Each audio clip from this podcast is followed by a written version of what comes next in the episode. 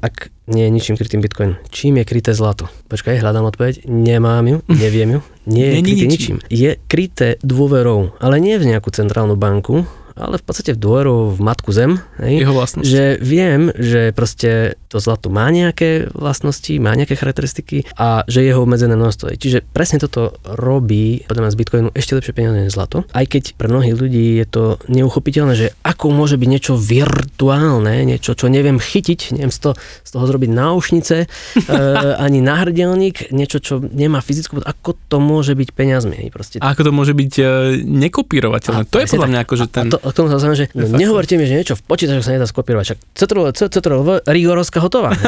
To tak funguje predsa. Tak, tak. Nie, ale, Naši politici ale, nás naučia. Áno, presne tak. A to sa nedá ani v krátkom čase vysvetliť. Je to nie, tak, to, je to že, tak. Ja to, presne ani... Späť vracíme k tomu, že na to, aby si to nejakým spôsobom obsiahol, potrebuješ trošku viacej času to študovať. Ale potom zistí, že... všetky jebečka od prvej časti. Áno, toto bola reklamná vsúka. Reklamný blok. Mne teda tak niekedy ten rozum zastaví sa a hovorí, že ako je to možné, že to dokážal ten Satoshi Nakamoto takto perfektne proste vymyslieť, že celé to poskladať z tých... Tak, týchto. To je to, lebo ty si, ty si povedal, že vymyslieť, on to nevymyslel. Presne tak. Dobre si sa opravil, že poskladať, lebo ja tiež ľuďom hovorím, častokrát sa s touto analogiou stretávam aj pri klientoch mojich, že prídu a teda, že jak je možné, že niekto, nejaký jedinec alebo skupina ľudí zrazu vymyslel niečo tak geniálne, keď ja hovorím, že to je tak super, že jak je možné, že to niekto urobil. A im potom vysvetlím tú antú genézu, že od sedemdesiatych rokov sa postupne ľudia snažili vytvoriť ten Bitcoin a zlyhávali a vytvoril sa ďalší projekt a znova zlyhal. Takého dôvodu, z hen takého dôvodu. A Satoshi vlastne staval doslova na pleciach gigantov, na pleciach géniov, ktorí vytvorili kopec technológie, on to potom vlastne ako púcle dal dokopy. Ano. A napríklad teraz som počúval jeden zaujímavý podcast s Nickom Szabom, čo je vlastne človek, čo bol asi najbližšie k vytvoreniu Bitcoinu uh-huh. s projektom Bitgold a on už mal takmer všetko, čo má dnes Bitcoin, len nevedel zabezpečiť to, aby keď sa bude vlastne tvoriť ten nový token, tak aby to vydávanie tých nových tokenov vlastne bolo konštantné, aby sa nazviem to, že nevyťažil hneď. A on tam introducil, on tam predstavil nejakú formu takej nejakej skupiny vlastníkov, ktorí budú o niečom rozhodovať, čiže nejakú centrálnu vec. A v tom rozhovore sa ho pýtal, myslím, že s tým s Timom Ferrisom to bolo, on sa ho pýtal, že čo teraz ste hovoríš ten Bitcoin? On hovoril, že spätne, keď sa na to pozriem, že to je geniálne, že to dáva brutál zmysel, ale ja som to tam vtedy nevidel. On hovoril, že on tam nevidel akoby to posledné spojítko, difficulty adjustment a tieto parametre, že on bol krok k tomu, aby ten Bitcoin urobil x rokov predtým ako Satoshi, ale nepodarilo sa mu. Až ten Satoshi vlastne tam dal ten posledný doťuk a vytvoril tú genialitu. Jednoducho Bitcoin. Podcast o budúcnosti peňazí, slobode a technológiách. Jednoducho Bitcoin.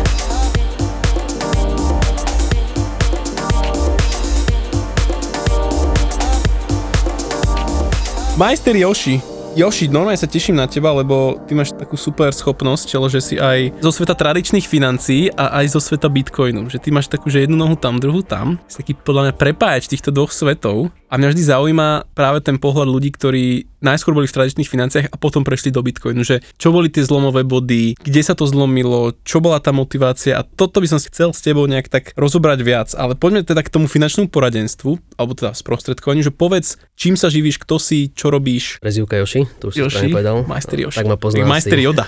Áno, sensei Yoshi. Tak ma pozná si drvivá väčšina nielen známych, aj rodiny, ale aj kamarátov, aj klientov. Tak ako si už povedal, v podstate venujem sa finančnému sprostredkovaniu. Už je to nejaký ten rok, tuším siedmy, teraz sa Čína. Predtým to bolo jedenásť rokov vo výrobnej sfére, vo výrobných firmách. Čiže a čo si, čo si vyrábal? Robil som v dvoch veľkých firmách výrobných, respektíve dvoch firmách neveľkých, ale výrobných a mal som na starosti hlavne veci ako neustále zlepšovanie, mm-hmm. v podstate výrobu ako takú. Čiže prešiel som si rôznymi vecami ako lean manufacturing, kaizen a podobné veci. Čiže v podstate hlavne japonské tá... prístupy. Áno, áno, áno, áno. Ale ono v podstate aj dodnes tieto veci mi nejakým spôsobom sa spájajú, hej, a prepájajú aj na Bitcoin, hej, pretože mm-hmm. napríklad tej filozofii toho leanu je, sa to všetko točí tiež okolo času. Mm-hmm. Že v podstate niekto sa na to pozerá, že á, veď to je len optimalizácia, znižovanie nákladov, ide o to, aby sme znížili, sekali náklady ľudí a tak ďalej, a o tom to vôbec nie je. Mm-hmm. Je to v podstate o optimalizácii celovýrobného toku a v konečnom dôsledku skracovaní výrobných časov. Hej. A vlastne je to o tom, ako s tým istými zdrojmi vyrobiť viacej, s, niž, s lepšou kvalitou a zároveň vlastne s tým pádom s nižšími uh-huh. nákladmi. A tú paralelu v Bitcoine, kde vidíš? To mi to práve, práve ten čas. Hej. Uh-huh. To, to prepájanie na čas, lebo vlastne tom Bitcoine, čím ďalej vlastne, keď ideš do toho, jak sa hovorí, do tej líšťej nory, jak sa, mm-hmm. jak sa zavrtávaš a down the rabbit si, hole. Down the rabbit hole, presne. Tak v podstate tam často je tá paralela na ten čas. Samotný ten blockchain, samotný ten Bitcoin má ten svoj vlastný čas. Mm-hmm. Ten blockade, jak sa to volá, hej. Tak týkanie každý každý blok, týkanie, minút, presne tak. Týkanie. Ten heartbeat, mi sa to páči, že to je také pripomenutie jak toľko od srdca. Alebo ako metronóm, hej. Áno, alebo ako metronóm. Že tak, čiže v podstate každých v priemere musíme povedať desať tak, minút, ti vzniká ten blok za blokom, bez ohľadu na to, koľký dnes ťažia, koľký včera ťažili, koľký zajtra budú ťažiť. Čo povie politik. Čo povie politik, e, proste ten blok ako za blokom. Ako sa Elon vyspí. Áno, blok za blokom, transakcia za transakciu, alebo transakcia v tých blokoch ide a tým pádom v podstate aj ten samotný blockchain ti umožňuje taký nejaký timestamp, hej, že vlastne, aha, môžeme sa aj teraz povedať, aký by sme mali timestamp, hej, kedy na, mm-hmm, natáčame tento podcast. Bečiatku, no, čiže vlastne tam ten odkaz na ten čas je, zároveň ten druhý odkaz je, že čas je nejaká perfektne vzácna vec, hej, čiže to mm-hmm. je naozaj nazviem to jedno ultimátne, perfektne vzácne aktívum, ktoré máme. Hej, každý máme presne určený ten čas, koľko denne vieme venovať veciam, ktoré riešime, čiže nevieme si ho ani skrátiť, ani predĺžiť. Nevie že... existovať inflácia tak. Času vo finále. Presne tak. Tak ako neexistuje inflácia no, času, takisto no. neexistuje nejaká inflácia Bitcoinu, respektíve tá inflácia Bitcoinu je vopred presne stanovená. Mm-hmm. Hej, vieme ju s veľkou presnosťou predpovedať, tak. Čiže tam je tá paralela. To je pravda. Hej, s tým časom to je, to je podľa mňa veľmi, veľmi pekná paralela, že málo z nás si uvedomuje, že ten čas vlastne nemáme ako nafúknuť, že máme to obmedzené množstvo. Mne sa páčil taký príbeh, ktorý hovoril o tom, že predstav si, že každý deň dostaneš do banky nejakých, myslím, že to bolo tridsaťšesť tisíc dolárov. Ja neviem teraz presne to číslo. Môžeš ich minúť počas toho dňa, ale na konci dňa, čo, čokoľvek tam zostane, tak to sa vlastne spáli, že ti odtiaľ zoberú, ale druhý deň ti znova tam dajú tých tridsaťšesť tisíc dolárov. A takto pekne tam bol vystavaný príbeh práve na, na tých peniazoch. Taká otázka oči ľuďom, že ako by tie peniaze využívali, tak všetci, že jasné, že využili by to čo najlepšie, najefektívnejšie a potom na konci bola vlastne tá, ten prechod do toho času, že vlastne presné množstvo sekúnd, ktoré denne máš, ktoré spotrebuješ a na ďalší deň máš znova toľko isto sekúnd a na konci tak dojde, že ty kokos, no, že jak, ako ten čas vôbec trávime. Ale vráťme sa naspäť k tomu, robil si vo výrobe a potom si prešiel do financií. Teba tie financie nejak zlákali, alebo si to študoval? Ako, som vzdelaním ekonóm, v podstate je to ekonomika, manažment podniku. Mm-hmm. Hovorili nám stále na škole, z vás budú manažéri, ono to aj tak bolo, ale nikdy ma to nejakým spôsobom nelákalo, že proste mať nejaký titulok manažér, hej, to no. nebolo. O tom proste mňa tá práca v tej výrobe bavila. Bola to, v konečnom zhodku to bola stále tiež práca s číslami. Hej, mm-hmm. a pri tom zlepšovaní výrobe tak ďalej, stále to bola práca s číslami, čiže Excely som bol stále doma. Mm-hmm. A tie financie sú vlastne síce z iné oblasti, ale takisto práca s číslami, dátami, faktami a tak yes. ďalej. Ale keby si mi bol povedal, no možno ešte pol roka predtým, než som to začal robiť, že, že ja budem robiť finančného sprostredkovateľa, tak by som ti povedal, že dobre, zober si tabletku, čo mi tu, tu môj zlatý rozprávaš. Jasne. Lebo ak však vieme, ako tá, aj táto profesia nemala v minulosti nejaké extra dobré meno, mm-hmm. stále tam vlastne pozostávajú tie pozostatky nejaké histórie, že vlastne ano. Robil to kde kto, kde akým spôsobom, často to skončilo tak, že naozaj ľudia majú potom kopec nezmyselných produktov. Ako je to dnes? Ja občas počúvam, že niektoré tieto princípy alebo postupy tých prostredkovateľov sa nevytratili a stále akože nedostáva človek až tak kvalitné. Samozrejme záleží od firmy. Mňa vlastne zaujíma to, že tým sa tomu venuješ, tak vieš, ako to prostredie funguje, vieš, čo tam funguje, nefunguje, tak o tomto by som sa chcel s tebou pobaviť viac, že možno nejaké nastavenia tých produktov alebo nejaké, akože, ako je vôbec tá integrita tých ľudí a, a jak to ty vnímaš. Celkovo, keby som povedal za seba, ja vidím už za tých niekoľko rokov vlastne posun k väčšej profesionalite. Čiže už to podľa mňa tá kvalita finančného sprostredkovania je vyššia než pred niekoľkými rokmi, mm-hmm, ale tak ako si hovoril, vlastne stále to záleží od toho konkrétneho jednak sprostredkovateľa, od toho, aký je človek, to proste akomkoľvek zamestnanie, akýkoľvek profesii, to stojí a padá na tom človeku, jeho, mm-hmm. jeho motivácii, jeho postojoch, jeho situácii a tak ďalej. Mm-hmm. Ale celkom mám pocit, že postupne sa viac a viac profesionalizuje. Stále samozrejme sa nájde veľké množstvo ľudí, ktorí, ktorí do toho prídu s vidinou a nalákali ma na to, že viem za krátky čas byť obrovský podnikateľ a tak ďalej. Kúpim si a... sačko áno.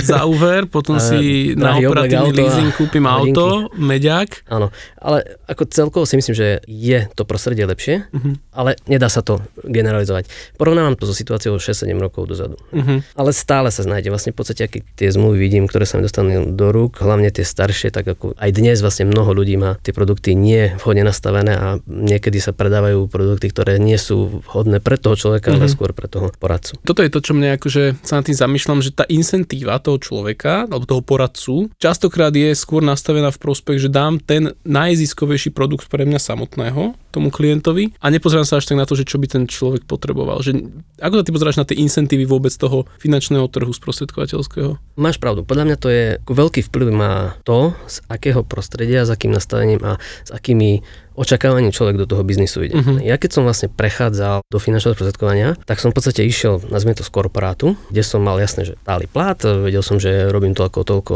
času a toto sa do mňa očakáva, ale prechádzal som do finančného sprostredkovania nie kvôli tomu, že ma niekto nalakal na to, že by som videl možnosť zarobiť veľa za uh-huh. krátky čas a proste voziť sa v drahých autách. Ale toto nebolo to, čo mňa lákalo. Mňa lákalo vlastne to, že som si mohol byť pánom svojho času uh-huh. a zaujalo ma vlastne to, že v podstate na tom nejakom úvodnom seminári alebo na tom úvodnom kontakte hej, s tým finančným sprostredkovaním som zistil, že veď ja som vzdelaním ekonóm uh-huh. a za tri štyri hodiny, čo som tu sedel na tomto seminári, čo bol v podstate, nazvime to, že nejaká prezentácia aj firmy, ale aj veľa tých produktov toho, že čo, čo sa rieši, aké problémy. Zistím, že vlastne som sa za tri štyri hodiny naučil viacej, uh-huh. než za desať pätnásť rokov posledných, alebo za päť rokov na škole. O tej realite, o tých produktov. To je buď, že veľký obdiv tej firme, alebo škoda to vzdelávacieho systému, že? Uh, vieš, ja, to, ja to zvyknem tak povedať, že zober si, hej, keby sme si zobrali kalkulačku teraz, že koľko času strávime v škole. Povedzme, že dajme to na tých trinásť rokov, že deväť plus štyri Budíš, no. krát deväť mesiacov, krát dvadsať dní, krát povedzme päť hodín v priemere. Teraz nechcem to tento... Veľmi ale veľa. Veľmi je, veľa. To, je to cez desať tisíc hodín. Je ano, to cez desať tisíc hodín, čo to vyjde. A teraz skúsa rozpamätať, že koľko z tých cez desať tisíc hodín ste sa niečo učili o peniazoch, alebo sme mm. sa niečo učili o peniazoch. Myslím, nie o tom, že nejaké peniaze existuje, nejaká ekonomika existuje, ale o tom, že keď vyjdem z tej školy, ako osemnásťročný dospelý človek, čo ma čaká? Ako, ako mám byť pripravený na ten Reálne, svet reálnych financií? Áno. Pretože vyjdem von a vlastne aj nielen už keď vyjdem von, ale vlastne celý čas, či online, či na billboardoch, či v reklame v televízii a tak ďalej, som masírovaný. Príď, začíť občiansky, požičaj si áno, tam a na splátky a leasingy. Áno. A, čiže ten človek príde potom je pripravený a potom tak sa to aj reálne deje, hej, že vlastne podpíše si produkty, ktoré sú nevýhodné, zobere si požičku, aby si kúpil auto, ledva čo sa zamestná a tak ďalej. Mm. Čiže tá finančná gramotnosť naozaj potom pokulháva. Takže toto určite je taký veľký vplyv. Keď sa vrátim k tomu, že ako to bol ten, ten začiatok u mňa, tak hovorím, že to mi dalo taký impuls, že za krátku dobu vlastne som sa naučil o financiách viac než predtým. Sám som zistil, že mám produkty, ktoré som tedy mal, aj keď mm-hmm. som ich nemal veľa, zle nastavené a že naozaj tako je tu obrovský priestor na to vlastne pomôcť ľuďom. A reálne v podstate mať to ako normálne, slušné podnikanie, čiže uh-huh. dá sa to robiť dobre. Ja skôr, než som začal reálne sa s ľuďmi stretávať a vlastne vysvetľovať, v podstate som strávil pol roka štúdiom. Uh-huh. Pretože mne to nedá, že by som sa stretol s ľuďmi a rozprával niečo o financiách, po tom, čo absolvujem. Týždeň po tom, čo si bol na čiže... tvojom novom seminári. Tak, presne, čiže to, to bolo naozaj... Poznám takých, čo to tak robia a potom vyvolajú na kavičky a... a minulý týždeň som na takom seminári, že až super, dobre to bolo a už ti to dá nejaký produktík. Áno. Je ja, to aj takto, bohužiaľ. Preto sa stále vlastne vrátime k tomu, že záleží to od toho človeka. Určite. Čiže naozaj, ja som bol našťastie v situácii, kedy vlastne skončil to zamestnanie, nemal som na krku nejaké úvery, mal som nejaké úspory, čiže vedel som, že to podnikanie a tie financie, ten vlastne biznis v tomto smere, beriem ako dlhodobú vec. Mhm. Čiže nie je to niečo, čo chcem, že idem do toho rýchlo zbohatnúť, ale proste viem, že aby sa to robilo kvalitne, to ovocie príde po niekoľkých rokoch. Mhm. Čiže vlastne už dnes áno, je to tak, že nie je to o tom, že by som musel dvíhať telefóny a dohodnúť si stretnutia, väčšinou no to je o tom, že už sú to nejaké odporúčania, no, alebo už klienti, s ktorými sa niečo riešili, sa znovu ozvú, lebo je tam nejaká nová situácia. Tak mne si veľmi pomohol s mojou havarijnou poistkou, to ja keď som sa pozrel, že by som tam mal si pozerať nejaké porovnávače a toto ja, že len to nie pre Boha, ale mám tu Jošiho, ktorému som povedal, Joši, prosím ťa, havaríku potrebujem náč. To, toto vybavené, poviem si vydýchol, akože za to ti veľká vďaka. A zober si, že toto je vlastne jeden z tých jednoduchších produktov, hej. Áno, to, a to si viem predstaviť tak, presne, že, ale, že je to oveľa komplexnejšie. Tak, lebo potom sú to vlastne produkty, ktoré sú naozaj na dlhodobú, hej. Mm-hmm. Pravidelné investovanie na dôchodok,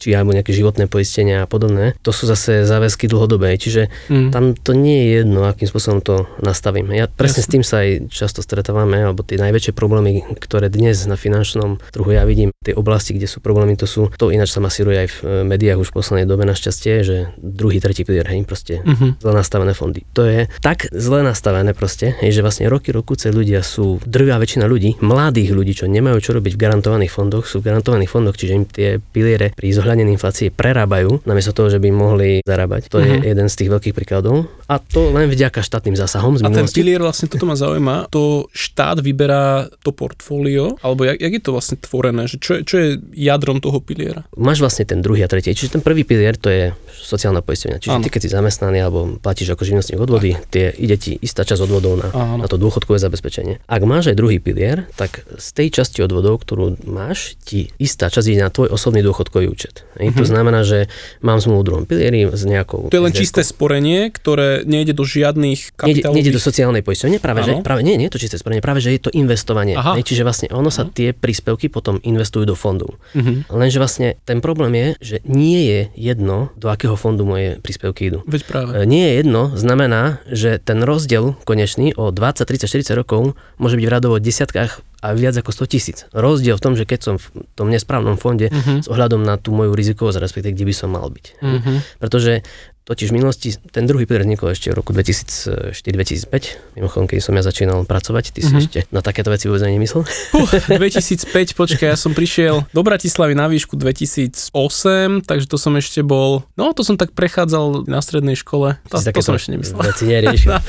Vtedy tá myšlienka bola, že áno, vlastne tým, že nás čaká dlhá doba investovania, tak mali by sme byť v rizikovejších fondoch. Lenže ako čas plynul, tak sa tu menili rôzne vlády a prichádzali rôzne zásahy. No a jeden zo zásahov bol, že v roku dvetisíctrinásť vlastne dé es esky museli, pos- dé es esky to sú tie vlastne spoločnosti, dôchodkové, správcovské, museli poslať všetkým sporiteľom list, na ktorý ak ľudia neodpovedali, tak ich automaticky museli presunúť do toho konzervatívneho, čiže garantovaného fondu. Áno, toto no. som počul, že to bol pekný odrbík. No. A ja som dostal list, ale to, že som dostal list, som si spomenul potom, keď som začal venovať financiám, a tam bol, bol asi niekedy deväťdesiatpäť percent ľudí minimálne na ten list vôbec nereflektovalo, no, ne, neriešilo to, lebo mali iné veci na riešenie. Mm-hmm. To znamená, že keď som ja začínal fungovať ako sprostredkovateľ, stále bolo okolo nejakých deväťdesiat percent ľudí v tom garantovanom, mm-hmm. viac ako deväťdesiat percent ľudí malo úspory v garantovaných fondoch. Mm-hmm. Dnes je to lepšie, ale stále je to veľmi zlé, lebo som aj... Skúš ešte nejak povedať viac o tom garantovanom, že ako si to človek má predstaviť, že čo je garantovaný fond? V podstate, čo sa týka výnosnosti, čo sa týka zloženia toho portfólia. Mm-hmm. Treba si to predstaviť tak, že ten garantovaný fond zo zákona je taký, že v prípade, že je hodnota vlastne toho účtu, hodnota tých príspevkov sporiteľa v istom období klesne, kedy si to bolo dokonca sa hodnotilo na polročnej báze, čo bol absolútne nezmysel, teraz sa to hodnotí na desaťročnej báze, ale ak by mi hodnota mojich príspevkov za tých desať rokov klesla, tá dé es eska je povinná mi dorovnať ten rozdiel. Uh-huh. Čiže a klesla aby... kvôli čomu? Kvôli tomu, že je akože záporný výnos alebo strata na tom trhu. Áno, pretože vlastne je to investovanie. To znamená, že ty investovať môžeš do rozličných finančných nástrojov, ano. Či sú to dlhopisy, akcie a podobne. Indexy a podobne. Ale čím je samozrejme rizikovejšia investícia, tým je, sú možné väčšie výkyvy. Ak ja prinútim dé es esku investovať tak, že by mi musela doložiť zo svojich, uh-huh. ak by ten výnos bol záporný, tak samozrejme bude investovať veľmi konzervatívne. Uh-huh. To ako keby, ja som ti povedal, že dám ti tisícku a ty mi musíš garantovať, že tá hodnota tej tisícky zostane, ale zároveň máš vlastne nárok na nejakú odplatu za to, že mi vedieš ten osobný dôchodkový účet a za to, že mm-hmm. vlastne mi akože investuješ. Tak samozrejme, že by si to robil tak, že by si investoval do veľmi konzervatívnych vecí. To mm-hmm. znamená, že to sú aktíva s nízkym výnosom. A podobne. Ale zároveň by si dostával vlastne to svoje Fička. percento za, za, na poplatkoch vlastne za to, že mi spravuješ ten majetok. To je krásna ukážka toho štátneho zásahu, mm-hmm. toho, že chceme v úvodzovkách niečo garantovať, byť taký, že sociálny. Lebo je veľký rozdiel medzi garanciu a za rukou, hej, že môžeme niečo garantovať, ale za ruku nemáme, že, že to tak bude. Respektíve nie, že za ruku, ale istotu nemáme, áno. že to tak bude. A v reálnych číslach, čo to znamená táto garancia je, že keď sa pozrieme na to, že keď ja mám tie moje, keď si sporím a investujem v tom garantovanom fonde versus napríklad v indexovom fonde, indexový fond je sto percent akciový fond, ktorý kopíruje nejaké indexy. Hej, napríklad najčastejšie je to em es cé í World Index, čo je tisícpäťsto spoločností z celého mm-hmm. sveta. Dlhodobý výnos tých garantovaných fondov sa hýbe na úrovni historicky dvoch percent cca. Tie indexové, síce keď sa pozrieme teraz... sedem myslím, nie? Ako takto, indexové, keby sme pozreli od vzniku, v tom druhom pilieri mm-hmm. myslím, hej, takto. V druhom ano, pilieri od ano. vzniku dosahuje aj cez desať percent, aha, okay. ale ak by sme sa pozreli na dlhodobý výnos toho indexu em es cé í World, tak áno, tam by sa mohli rátať s nejakými sedem až osem percent. Mm-hmm. Čiže keď som to klientom vysvetloval, vždy som bral, že OK, zoberme si, že máme niečo, čo nám vynáša pravidelne dva až tri percentá a niečo, čo nám vynáša sedem až osem percent z dlhodobého hľadiska. A ten kumulatívny vlastne, to tak, je ten rozdiel, čo vlastne, tam tak, to je, to je v podstate ten, to zložené úročenie. Tak. To spôsobí to, že vlastne napríklad za tých dvadsať, tridsať, štyridsať rokov rozdiel vlastne na sporenej hodnote bude v desiatkách tisíc eur. Uh-huh. A, to, a to sme konzervatívni, hej, to sa uh-huh. ľahko môže prehúpnúť cez sto tisíc, lebo vlastne tebe okrem toho, že príspevky sa nabaľujú, postupne ti rastie, ani tam začí, že to percento, koľko ti ide z odvodov, tá suma je stále ako keby väčšia, hej, lebo uh-huh. prirodzene tie mzdy nominálne rastú. To znamená, že prídem... keď mám zle nastavené fondy, prídem o veľkú sumu peňazí mm-hmm. na dôchodok, z ktorého, z ktorého by vlastne by mali v budúcnosti slúžiť na ten dôchodok. Ak som v tom garantovanom fonde, ja to poviem tak, že garantuje mi to, že svoje peniaze znehodnotím. Lebo keď sa zoberie do úvahy inflácia... Garanciu znehodnotenia. Takže tak. Viem, prečo to bola garantovaný fond. Áno, áno. Garanciu znehodnotenia. Nič prekvapivé od štátu. Nič prekvapivé, zober si do úvahy tú infláciu, čiže tým pádom áno. mám istotu, že budem mať málo peňazí na dôchodok. Mm-hmm. Prečo to štát takto urobil? Je tam nejaká, nazvem to konšpiračná agenda, že prečo? Alebo je to iba čistá nekompetentnosť tých ľudí, čo o tom rozhodujú? Ja by som povedal, že to druhé hlavne tá nekompetentnosť, lebo to bolo proste, to sú také tie štátne zásady, že chceme vyzerať dobre pred ľuďmi, takže budeme sociálnymi, vám všetkým dáme a garantujeme, lebo chceme byť chrumkaví, chceme byť zvolení, garancií a tak ďalej, áno. Lebo to, to znie dobre, ale ono to vypali potom úplne inak a úplne opačne, než by to malo byť. Hej. Lebo naozaj ten pilier zo začiatku bol správne nastavený. Hej. Mm-hmm. Čiže okrem toho, že zaviedli garantované fondy, ešte aj znížili tú výšku, do ktorá vlastne ide mm-hmm. do toho druhého piliera. Mm-hmm. Na začiatku to bolo proste, že si mal z tých osemnásť percent celkových odvodov, ti išlo deväť do sociálnej a deväť do druhého piliera. Mm-hmm. On sa to znížilo až na štyri percentá. Teraz sa to postupne zvyšuje, takže až do výšky šesť percent. šesť percent vlastne z toho, čo odvádzaš do sociálky, zo svojej mzdy, tak ide na ten druhý pilier. Aktuálne ešte nie šesť percent, teraz je to päť celá päť. Už štyri až šesť, bude, šesť budeš maximum. Tak šesť bude maximum. Dobre, čo to má ten druhý a potom ešte teda je tam ten tretí pilier. To už je čo, či, čisté sporenie len na svoj vlastný dôchodok, alebo to je... Tretí pilier vlastne má zmysel využiť vtedy. Je to veľmi podobné tomu druhému pilieru v tom, že sa vlastne jedná o kolektívne investovanie. Čiže je tam zase správcovská spoločnosť, v tomto prípade dé dé eska doplnková, dôchodková, a má zmysel využiť vtedy, keď máš zamestnávateľa, ktorý ti prispieva. Lebo jednak sú isté rizikové kategórie prác, ktoré povinne musia uh-huh. zamestnancom odvádzať do tretieho piliera, ale zároveň vlastne je stále viac a viac zamestnávateľov to poskytuje ako formu benefitu, že dáva príspevok svojim zamestnancom zamestnancom na tretí pilier. Uh-huh. Čiže vlastne dáva im nejakú, nazveme to nejaké peniažky navyše zadarmo, na to, aby si šetrili na dôchod. A ty ich kedy uvidíš tie peniaze tebe, čo prídu na účet, prídu ti? V prípade druhého aj tretieho piliera ich uvidíš až na dôchodku. Uh-huh. To znamená, že nie je to niečo, že ty vieš prísť a vybrať si. Výnimkou je v treťom pilieri to, že raz za desať rokov si vieš vybrať svoje vlastné príspevky, ale nie tie od zamestnávateľa. Uh-huh. Ako toto je zase správne, hej, lebo mali by to byť peniaze na dôchodok, nie na to, že by som si ich raz za čas vybral. Vo finále uveruješ na to, aby z tých peňazí platil dôchodky dnes a uvidíš, čo bude neskôr. No, to zas... Keď tak vezmeš, ten druhý a tretí pilier je dôležitý v tom, že vôbec dôležitý aj pre štát, práve aby ich podporoval ten druhý tretí pilier a hovorí sa stále ešte o nejakej, nejakej reforme a zlepšovaní a tom, aby ľudia viac a viac páli na to, aby si sami šetrili na dôchodok, pretože každý politik bez ohľadu na to, čo rozpráva, podľa mňa má čísla, má podklady a vie veľmi dobre, čo nás čaká. Čo nás čaká o dvadsať, tridsať, štyridsať rokov, kedy počet pracujúcich bude radikálne nižší než dnes. A počet dôchodcov radikálne vyšší než dnes. Mm-hmm. Demografickú sa... krivku zrazu nezvrátime len tak zo dňa tak. Na deň. No, to je, ako samozrejme, nevieš predpovedať, čo bude o tridsať štyridsať rokov technologicky, ale demograficky do veľkej miery aj, aj vieš. Tam je dosť veľká presnosť, lebo proste tie ročníky, tie mnohé ročníky, ktoré nám vypadli po tom, čo sme mali populačne silné ročníky, tie sa nedajú dobehnúť. Nenaklonuješ. Ne, presne tak, nenaklonuješ. Ne, nenaklonuješ. Čiže tým pádom tých odvodov a peňazí, ktoré budú prúdiť, bude menej. A jediná možnosť, ako zachovať už tie dnes biedne dôchodky, je to, že tie odvody budú vyššie. Proste odniekiaľ tie peniaze na to, aby sa systém udržal, sa budú musieť získať. Neviem si celkom dobre predstaviť, udrží že... sa ten systém. Tak, to je druhá otázka, hej, na ktorú by som sa úplne až tak nespoliehal, ale na druhej strane treba robiť všetko preto, aby sme tie produkty, ktoré sú, mali dobre nastavené. Čo najmenej sa spoliehať na štát. Uh-huh. Hovorili sme o prvom, druhom, treťom pilieri. Ja možno potom poviem, že existuje, alebo zvykneme tak hovoriť, že dôležitý štvrtý pilier, hej. Lebo štvrtý pilier Bitcoin bude piaty. Á, dobre. Štvrtý pilier by som nazval, že ako to je tak pracovný termín. Do matracu si strkať. Je to, je to moje vlastné pravidelné mm. investovanie. Čiže niečo, čo mám ja sám pod kontrolou. Kedy ho vystojíš vybrať, keby náhodou. Tak. Dôležité je, aby to nebolo cez životné poistky, ideálne nie cez banky, pretože nie je jedno, do čoho investujem. Ten na, dnešný najjednoduchší spôsob je nízkonákladové é té ef fondy, mm-hmm. kde zatiaľ ešte funguje aj nejaké daňové zvýhodnenie, že daň zo zisku vlastne, ak mm-hmm. držím aspoň rok, nedržím. Toto je vyslovene na mne. Tam mám ja flexibilitu. Je to o tom, aby som si ja ako človek čo najviac týmto spôsobom spôsobom aj dlhodobo pravidelne investoval. A tam nemám žiadne obmedzenie veku, žiadne obmedzenie, dokedy to musím robiť, koľko to musím robiť, kedy si to môžem vybrať. Je Až to, tam tú slobodu. Je, je tam to, tak. Flexibilita, sloboda. A potom Jasne. Si môžeš dať, môžeme nazvať tie alternatívne iné možnosti, piaty pilier Bitcoin. Áno, áno, áno.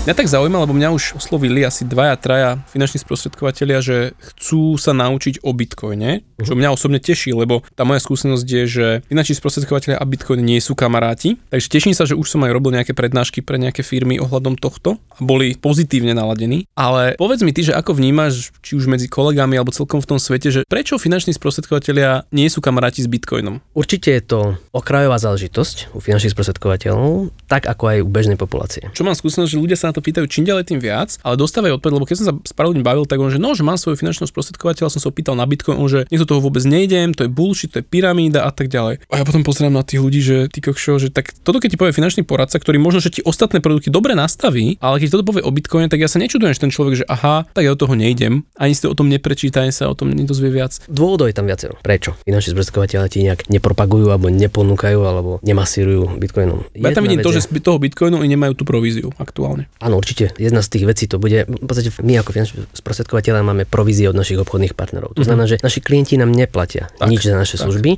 Často naše služby sú zdarma, hej. Nastavenie druhého piliera, keď ho dnes má ten človek a má ho preň ho výhodnej uh-huh. dé es eske, jediné čo treba robiť je nastavenie zmena fondov. To sú často veci rady zadarmo, hej. Čiže uh-huh. aj takéto veci sú súčasťou našej práce. Samozrejme Bitcoin, to nie je žiadna firma, to nie je žiadna organizácia, nie je to žiaden obchodný partner, takže nemáš komu zavolať, nemáš, že... nemáš komu zavolať, hej. Ale ani aj keby bol.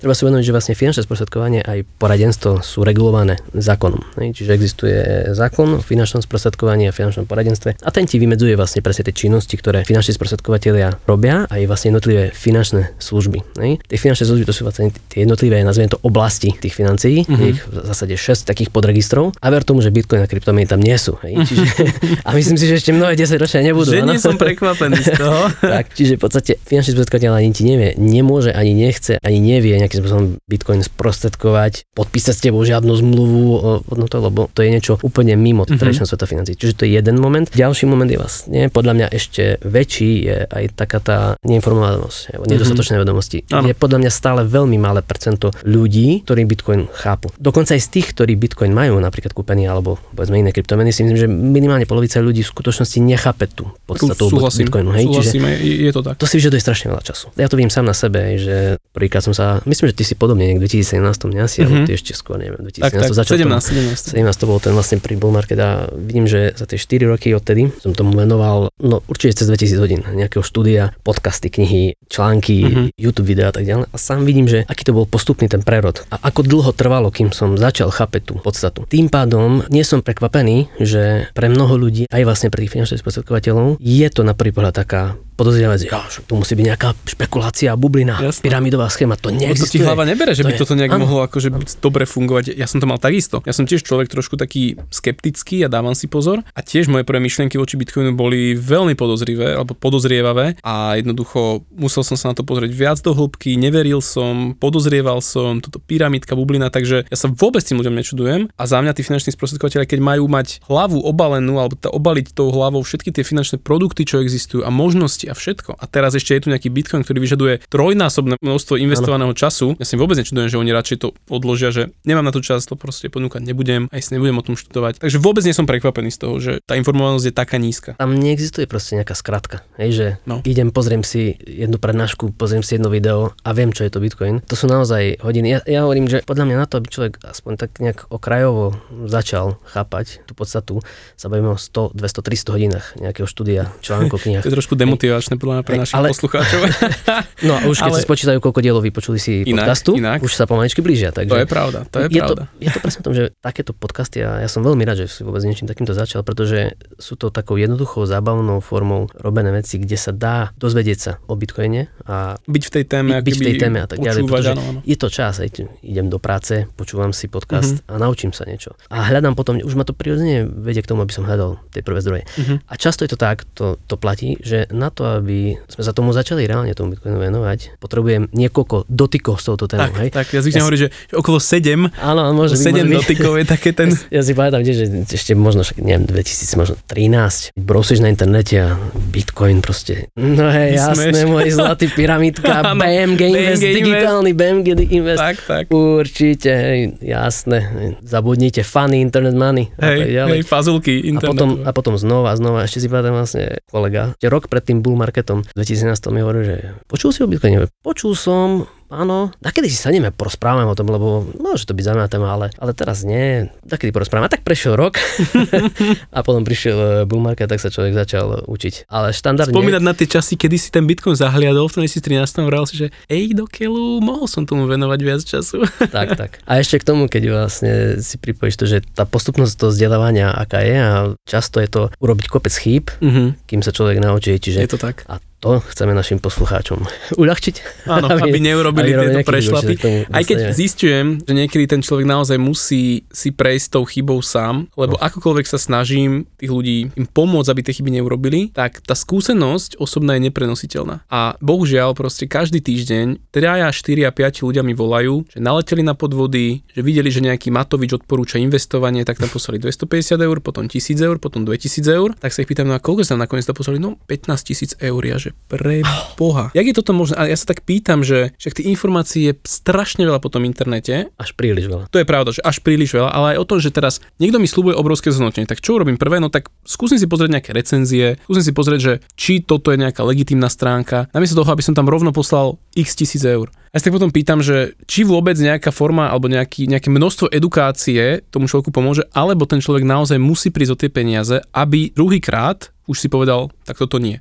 To máš jak s dieťaťom, keď mu budeš hovoriť, že nechytaj sa horúcej dosky, popáliš sa, tak on sa, on sa musí chytiť a potom sa už akoby druhý raz nechytí. On sa hovorí, nie to učenie cez skúsenosti. Áno. Ale to platí vlastne vo všetkých oblastiach. Mm. Vrátime aj tradičným financiám, čo je mimochodom, tak jak si sám hovoril, ďalší z dôvodov, prečo finanční sprostredkovatelia nejakým spôsobom ten Bitcoin neriešia, pretože v tých klasických tradičných financiách je práca ako na kostole. Mm-hmm. Proste tých vecí je tam strašne veľa a často sa mi stáva, hej, že keď mali nevýhodné napríklad investičné poistky podpísané, uh-huh. je to už roky, proti ním sme bojovali už ešte dávno, keď všetci ich spisovali. Ja som klientom ukazoval, že koľko tam je poplatkov, že tu máte jeden, druhý, tretí, štvrtý, piatý poplatok, toto ide cesto, uh-huh. takto, takto, keď to vyčíslíme, to sú proste tisíce eur ťahu. Nehovorím, že po tej celkovej dobe by boli v minuse, ale tá strata, ktorá by bola, keby som to investoval inak, a nie cez poistku, to je kumulované, to, to je to. To sú znova tie desiatky tisíc, ktoré sú tam tie rozdiely. A často to bolo o tom, že na investovanie veľmi nevhodný produkt uh-huh. a zároveň to poistné krytie často bolo nie je dobre nastavené. Uh-huh. Čo by malo byť gro tej poistky. Jasné. No ja mám tiež takú životnú poistku, však to som ti myslím, že aj posielal. Pozrieme sa na to ešte. Hej, pozrieme sa na to ešte, lebo čo mňa zaujíma iba tak ako laicky, že OK, už nejaký čas tam investujem, proste neviem, ocno mi tam posielal nejaké peniažky ešte na strednej a tak. Teraz, že má zmysel tie produkty rušiť a prejsť na nejaký nový, alebo akože moja obava, moje také zmýšľanie je, že už to nechám dobehnúť. Druhý pohľad na to je, že čo najskôr tie utopené náklady nechať tak a začať s niečím novým. Nedá sa povedať jednoznačne v každom prípade, ako to je, uh-huh. ale prevažnej väčšine prípadov je lepšie utlmiť stratu, zrušiť to ano. A nastaviť to znova tak, ako to má byť. Kedy by to nebolo dobré riešenie, je obzvlášť vtedy, že mám to ako životné poistenie a je tam dobré krytie, hlavne krytie, čo sa týka chorób, nie úrazov, lebo často sú to len úrazovky, čo nie je problém, ale keď tam mám krytie chorób, nebodaj invalidity a podobných vecí a prešli mi moje čakacie doby a keď som si tú poistku robil, bol som zdravý a medzi tým sa mi zhoršil zdravotný stav, aha. to by bol moment, kedy... E, kde to by... stalo viac, alebo by dali nižšie krytie. Nie, kedy by si mohol mať problém, že vlastne, keď sa teraz chcem na novo poistiť, celý zmysel toho je, že je to nezmysel spájať poistenie so sporením. Uh-huh. To sú dve úplne odlišné veci. Uh-huh. Obidve dôležité. Na každý musí mať separátny produkt. Podľa ale, ale toto nie je multifunkčný robot kuchynský. Hej, že čím viacej funkcií, tým lepšie. Proste poistenie má nejakú funkciu, investovanie má nejakú funkciu. Áno. Je lepšie ich mať separátne a nastaviť. Investovanie je niečo, kde ja si vytváram dlhodobo kapitál, krytie samého uh-huh. seba. Poistenie je niečo, ktoré ma kryje na a zase hovorím, na veľké rizika, čiže mm-hmm. nemá zmysel si riešiť. Často sa dostanú do poistky, kde je toho veľa nasekané, ale nie sú tam kryté podstatné veci. Mm-hmm. Invalidita, smrť, kritické choroby, toto sú v podstate tie najdôležitejšie veci, prípadne pé en ká, ale často sú tam úrazy a takéto veci, ale nie sú tam tie kritické veci. Mm-hmm. Malo by ma to chrániť na veľmi dôležité veľké rizika, ktoré ak nastanú, tak je to pre mňa a pre moju rodinu katastrofa. Obzvlášť by ma to malo chrániť v čase, keď mám veľké záväzky, čiže hypotéka, malé deti a tak ďalej. Mm-hmm. Ale tak ako čas postupuje a mám obidva produkty správne nastavené, tak hypoteticky, ak sa mi zvyšuje to moje investovanie, že mám už stále väčší a väčší kapitál a zároveň mám stále nejaké krytie, raz za čas môžem prehodnotiť, že OK, možno, že by som mohol treba skúdne z toho poistenia trošku ubrať, lebo predsa len v konečnom dôsledku dúfam, a to aj klientom hovorím, že nastavte si to poistenie, treba si krytie rizika, ale dúfam, že nikdy to budú vyhodené peniaze do vzduchu. Presne tak. Dúfam, že na konci poistenia si poviete, že to boli vyhodené peniaze do vzduchu, lebo to znamená, to je že ten ideálny stav. Presne tak. Ale môžem si povedať v tom čase, že OK, znížim tú sumu, ktorú dávam do poistenia, a radšej zvýšim tú sumu do toho investovania, lebo uh-huh. to je niečo, čo, z čoho mi reálne na konci niečo dostane. Uh-huh. A v tom prípade, keď sme hovorili, že kedy by to nemuselo mať zmysel, že ak som to uzatváral ako mladý, zdravý a prešlo x rokov a mne sa zhoršil zdravotný stav mne alebo ďalším poisteným osobám, tak ak by som zrušil tú poistku a snažil sa znovu robiť si poistenie životné, tak by som mohol dostať buď výluky, buď vysoké prírážky, alebo by som mohol byť aj nepoistiteľný podľa toho, aký závažný je ten. Záleží to, že ten. Áno, sú jasné. Ako, ak, ak som, musí poistiť alebo nemusí. Nie? Ty máš Keď... garantované zdravotné poistenie? Ako zdravotné poistenie, áno, ale tu hovoríme o životnom poistení. Hej. Aha, tak, jasné. Tu hovoríme o súkromnom poistnom produkte. Okay, jasné. Čiže ty, ak si prekonal nejakú vážnu chorobu, nejakých tých kritických chorób, nejakých tých diagnóz, sa staneš nepoistiteľný proste mm-hmm. na, na tieto choroby. Áno, môžeš mať nejaké minimálne poistné krytie, ale to sú naozaj úplne smiešné sumy na nejaké okay. úrazy a tak ďalej. Ale v takomto prípade by nemalo zmysel to riešiť úplným zrušením zmluvy, skôr úplne minimalizovať tú sporiacu zložku, to investovanie vlastne si nastaviť separátne, ale to krytie nechať. Mm-hmm. Ale poviem tak, že z deväť z desať prípadov má zmysel radšej to ukončiť. A ja hovorím, že vzdelanie je veľmi drahá vec. Aj na takýchto veciach sa naučíme, že robím niečo, a to platí v každej oblasti, či v životných poistkách alebo v tradičných financiách, aj v Bitcoine. Hej, uh-huh, proste uh-huh. na svojich chybách sa učíme, hej, že... Jasné, takže... neprenositeľná skúsenosť. Presne to, čo si teraz vlastne pred chvíľou hovoril, že... Musíš sa popaliť, musíš, musíš, sa popaliť. Musíš tam minúť peniaze, aby si si povedal, že musíš to už robiť inak. Chápem. Tak, tak. Joši, dobre, ty si bol vlastne tradičné financie, no a potom zrazu je tu dnešný Joši, ktorý je bitcoiner, strávil viac ako dvetisíc hodín času nad bitcoinovou tematikou. Kde nastal ten zlom? Prvý impuls, prečo ma to zaujalo, bol tak, ako u deväťdesiatdeväť percent ľudí v tom čase už, kedy ten bitcoin mal pár rokov za sebou. Uh-huh. A to je, že je tu niečo, čo raketovo rastie cena. Poďme sa zviesť. Poďme sa to pozrieť. Jak je to možno, že takéto nejaké smiešné digitálne internetové peniaze, či čo to vlastne je? Zrazu stojí niekoľko tisícok. Čo za tým je? A tak sa ponoríš do toho štúdia a neriešiš vôbec nejakú filozofiu, čo za tým bola.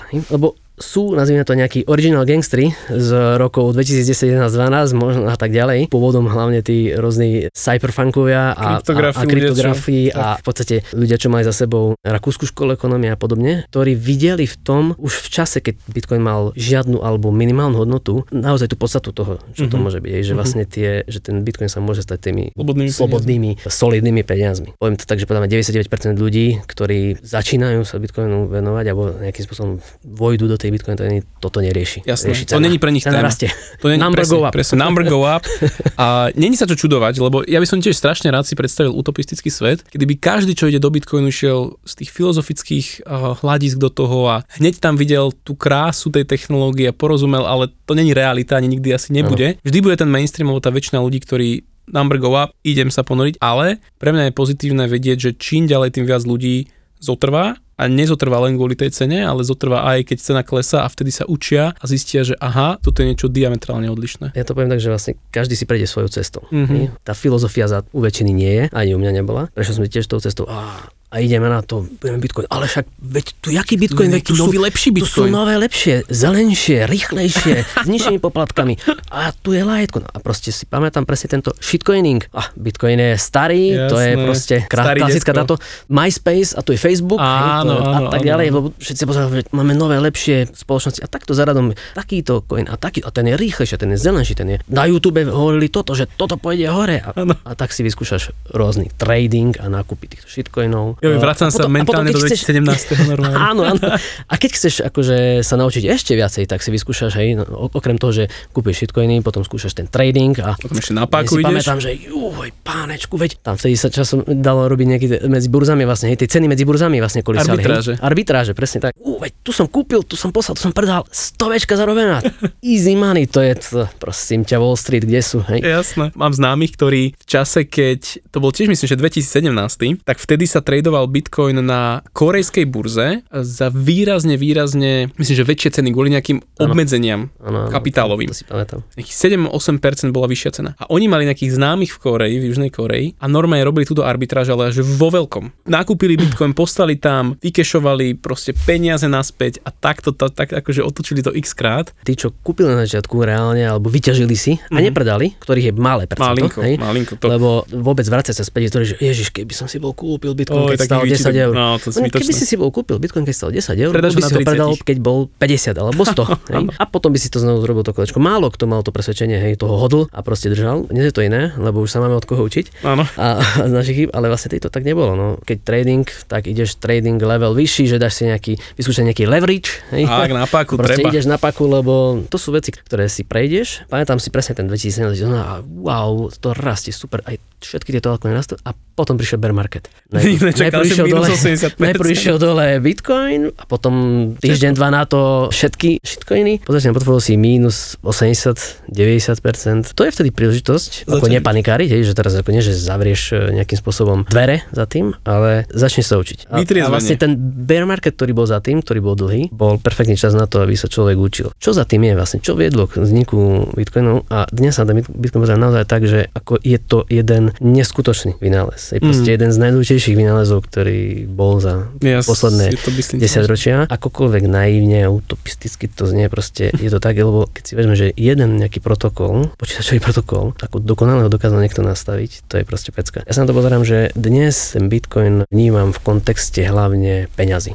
Mm. Lebo peniaze používame každý deň. Ako by si ale... definoval peniaze, vidíš, lebo to je taká téma, vieš, v každom podcaste všade peniaze tam, peniaze tam, ale povedať, že čo sú peniaze, je podľa mňa že dosť náročná otázka. Presne tak. A dennodenne s tými peniazmi prichádzame do styku, v podobe digitálnej alebo v podobe v peňaženke, ale asi málo kto uvedomuje, že aké tie peniaze alebo čo tie peniaze reálne sú. Umožňuje ti to výmenu a prenášať tú hodnotu v priestore čase. Zároveň vieš, že tie peniaze plnia nejaké funkcie. Hej, tie tri základné funkcie peňazí. Uchovanie hodnoty, uchovanie hodnoty, minimum exchange. Presne tak. A ceny. A, a potom je to zúčtovacia jednotka. Hej, čiže áno. Čiže to sú tie tri základné funkcie. A zároveň tie dobré peniaze by mali mať nejaké charakteristiky. Mm. Hej, čiže vzácnosť, deliteľnosť, prenositeľnosť, mm. nejaká tá overiteľnosť, hej, že tak. Naozaj mám práve. Počkej, odolnosť. Tá zameniteľnosť, hej, čiže päť eurová bankovka je taká istá ako ktorákoľvek iná. Tak, tak, tak. Potom keď sa pozrieme na ten náš dnešný svet, hej, na ten tradičný svet, tradičnú ekonomiku, tak zdá sa mi, že neuvedomujem si, že tie dnešné fiat peniaze Peniaze štátne, štátne tie mm-hmm. peniaze s núteným obehom, skutočne si nie sú peniaze. To sú len meny. Pretože oni z tých troch funkcií jednu absolútne neplňa. Mm-hmm. A to je uchovateľ hodnoty. Áno, je to prostriedok výmeny a zároveň fungujú ako zúčtovacia jednotka, lebo veď premýšľame. Hej, mm-hmm. premýšľame, účtujeme vlastne v tých našich eurách. Áno. Aj keď mnohí ešte dodnes, možno účtujeme aj v slovenských korunách, to trvá to, veľmi dlho. Toto je veľmi zaujímavé, čo som sa minule s niekým bavil, že vlastne, lebo človek, že však ja si neviem predstaviť, že v Satoshi ceny alebo v Bitcoin ceny, a že to je čisto iba otázka pár rokov. Keby náhodou prešlo na to, že teraz niekde sú ceny v Satoshi, tak to je čisto iba otázka pár rokov, kedy si ľudia na to zvyknú. Ja, takisto ako sme si zvykli na slovenské koruny. dvetisícdeväť desať ja som mal non-stop v hlave slovenské koruny. Všetko som prerátával. Dneska, ja samozrejme, že už sa ani nevrátim k tomu. Trvá to dlho dobu. Trvá to dlho, presne. To, to sa nedá iba tak, že zrazu. Presne. A prechod od nejakých klasických fiat peňazíku Bitcoinu potenciálne to bude ešte dlhšie. Je to, je to naozaj beh na dlhú trať. A budem taký čiže... diablov advokát ešte, no. Trošku toto budem skákať, že uchovateľ hodnoty a teraz, že dobre, tie štátne peniaze nie sú, ale budem diablov advokát, čo ten Bitcoin? Teraz padol päťdesiat percent a ľudia sa pýtajú, kedy? Kedy jaký uchovateľ už... hodnoty, čo store value, proste, že však tuto to padá. Čo hovoríš takým ľuďom potom? Klasi, klasický argument proste, a to je veľmi volatilné a to je len špekulačná bublina. Treba si uvedomiť, že Bitcoin na svete trinásť rokov, je odkedy sa blok spustil prvý, tak zlato tu je šesťtisíc rokov. Mm. To znamená, že tie peniaze nezniknú zo dňa na deň, z roka na rok. Bude to trvať dlhú dobu, kým sa Bitcoin nejakým spôsobom ustáli a dosiahne vlastne nejaký štandard, že by mohol byť naozaj peniazmi. To, že je uchovateľ hodnoty, z krátkodobého hľadiska neplatí, pretože je, tie výkyvy sú. Akýkoľvek aset, ktorý by išiel narasť z nuly na desať triliónov, mm-hmm. proste, tú volatilitu tam bude mať. Jasne. Ale keď sa hlavne, pozrieme, keď je nekontrolovaný alebo nekontrolovateľný centrálnymi bankami. No, ale keď sa pozrieš na dlhodobý vývoj, hodnotu si uchováva podstatne lepšie než fiat. A myslím, že z dlhodobého hľadiska aj bude. Tie peniaze sa najprv teoreticky stávajú uchovateľom hodnoty. To je to máme tá prvá vlastne vlastnosť, čo by mali plniť, no. Ale to tiež neznamená, že si držia zo dňa na deň tú hodnotu, že to proste je fixné. Je to niečo, čím vyššiu adopciu bude mať, tým tie výkyvy by mali byť časom menšie. Ale stále si treba na tie výkyvy zvyknúť. Tie, tie výkyvy tu podľa mňa hodnoty budú ešte dlhé roky. Je to znamená, s tým sa treba mentálne stotožniť. A to hovorím asi aj klientom, keď sa bavím o tom na tú tému Bitcoinu, že to nie je o tom, že sprostredkujeme Bitcoin a tak ďalej. Nie. Ja mám len sprostredkovať informácie. Pozrite sa na to, že tu existuje niečo také ako Bitcoin. Mm-hmm. Odporúčam, aby ste tomu venovali čas, mm-hmm. čo najviac o tom dozvedeli. A keď sa aj rozhodnete do toho ísť, treba sa nastaviť na dlhý časový horizont. To je desať pätnásť rokov a viac. Ja sa nepozerám to, čo je, aká je cena dnes, zajtra, pozajtra, ale možno, aká bude hodnota o x rokov. A zároveň si stále človek povie, že jeden Bitcoin aj včera mal hodnotu jedného Bitcoinu, aj zajtra budeme hodnotu jedného Bitcoinu. Čiže v tomto smere tá hodnota e, sa drží. Áno, áno. Takže vlastne späť k tomu naozaj je to beh na dlhé trate, čiže tie krátkodobé výkyvy tam boli, sú a ešte podľa mňa aj dlho budú. Určite, súhlasím. A poďme naspäť k tým peniazom, to som ťa tak prerušil, čiže hovorili sme sa o tých vlastnostiach, store value a teda že ten fiat by stráca na tej hodnote. Myslím, že tá štatistika hovorí, že od sedemdesiatjeden ten dolár, keď bol odpojený od zlatého štandardu, tak stratil viac ako osemdesiatpäť percent hodnoty. Dnešné peniaze, alebo dnešný svet má pokazané peniaze. Proste tie naše peniaze, fiat meny sú pokazané. Ak sa pozrieme na históriu, zo stoviek akýchkoľvek mien, ktoré kdekoľvek fiat mien, hej, klasický fiat mien, ničím nekrytých peňazí, každá jedna proste zlyhala. Každá jedna mena, ktorú mal niekto pod kontrolou, čiže či to bol panovník, či to bol štát, či to bol tento, každá jedna skôr čínstvo bola devalovaná a zlyhala. Paradoxne, to neboli len papierové, ale Asi to tak. Boli aj staroveká alebo rímska ríša, tak to boli normálne zlaté strieborné mince, áno, ktoré zlyhali prečo, lebo boli riedené s inými kovmi. Coin clipping. Coin clipping, áno, presne, presne tak. tak. Aj v podcaste som o tom mal. Áno, je to tak, že dneska myslím, že bola sa štúdia nejakých sedemstosedemdesiat mien fiatových a z nich je dneska v obehu len okolo dvadsať percent, ale mnoho z tých, ktoré boli stovky rokov dozadu, tie postupne sa znižoval obsah zlata a drahých kov. Až... To, to bolo, in, to medená, bolo to isté, čo sa robí. Nie? To bolo riedenie vlastne a inflácia. Presne tak. A v konečnom dôsledku to stále vlastne kradne tú kúpnu silu Áno. ľuďom. Preto z dlhodobého hľadiska žiadna takáto fiat mena nemôže fungovať. Ten svet, ktorom fungujeme my, de facto od sedemdesiateho prvého, čo bolo teraz päťdesiat rokov minulý rok, uh-huh.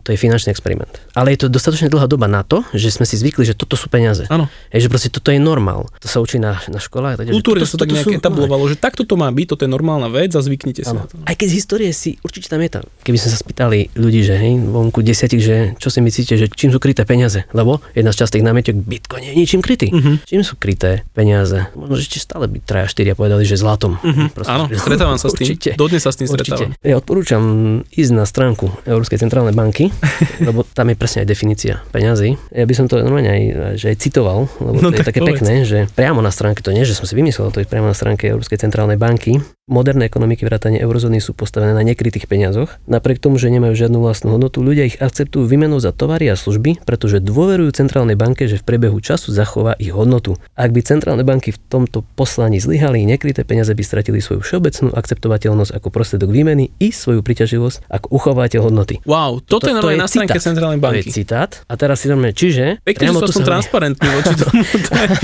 A a to nezavádzajú, prosím, dajú tam normálne do papule rovno, že tuto to je. Tak toto je. A páči sa mi, že vlastne áno, že uchovávateľ hodnoty, čiže mali by uchovať hodnoty. A to je presne to, čo tie fiat meny nerobia. No, čiže na jednej strane ja hovorím, že mali by meny uchovať tie centrálne, alebo tie meny centrálne uchovať hodnotu. A hneď na inej stránke píšem, že inflácia, hej, proste cieľ inflácie je držať to okolo dve percentá, lebo inflácia je potrebná, lebo keď príde deflácia, to je katastrofa, proste koniec sveta. Keď ceny začnú klesať, to je fakt, končíme. Riadne mýty. To znamená, že keď my cieľíme dvojpercentnú infláciu, my hovoríme, že, teda my, nie, ale centrálna banka hovorí, že každý rok chceme o dva percentá znížiť tú kúpnu silu vašich peňazí. Čo keď sa nakumuluje, čiže tu hovorím, že pätnásť rokov. Máme udržať hodnotu, ale pod stránku ďalej hovorím, že chceme znižovať tú hodnotu. Keď si zoberieš, že koľko vlastne za tie dva percentá spravia za desať, za dvadsať, za tridsať rokov, to sú, to sú neskutočné peniaze. Čiže vlastne my sme nutení k tomu neustále investovať. Presne. To sú pokazané peniaze. Keby sme, mali, keby sme mali peniaze, ktoré si uchovajú hodnotu, nemuseli by sme neustále hľadať tie možnosti, ako investovať, prečo investovať. Veď peniaze by si mali držať tú hodnotu. Čiže tie peniaze, ak by vplnili fo- svoju funkciu, uh-huh. tak by si mali udržať tú hodnotu. Rozprávka o troch grošoch. Jeden groš vraciam svojmu oteľu, druhý, druhý požičiavam svojom synovi a z tretieho žijem. Toto nemôže fungovať, keď nemám proste peniaze, ktoré si uchovajú hodnotu. Presne. Čiže tak. toto sú, to je výsledok tých pokazaných peniazí a to podľa mňa kriví všetky tie incentívy a vôbec celý ten finančný systém. Tak škrečky v kolese, proste neustále sa snažíme zarobiť dostatočne na to, aby sme si udržali ten nejaký spôsob ten životný štandard. Ja som ale... videl teraz také memečko, ani nie že memečko, to bola reálna fotka. Chlapík niekde v Indii na ulici, zaprášená, bahnitá cesta, on tam mal taký vozíček drevený a predával tam nejaké ovocie. A sedel tam, mal tam taký malý notbučík a tam taký graf, proste tradoval tam niečo. A teraz ten paradox, to je presne to, o čom hovoríš, že, že ako náhle peniaze strácajú kúpyschopnosť, tak nás to tlačí k tomu, že musím investovať a hľadám kde. A samozrejme, keď robíš nejaký daily job, tak nemáš teraz kapacitu premýšľať o tom, kam investovať, robiť si research, tak proste niečo si nájdeš na nete, niekam hodíš tie peniaze, ale núti nás to byť aj investorom, popri svojej dennej práci. Čo by sme nemuseli robiť, keby naozaj tie peniaze si uchovávajú hodnotu.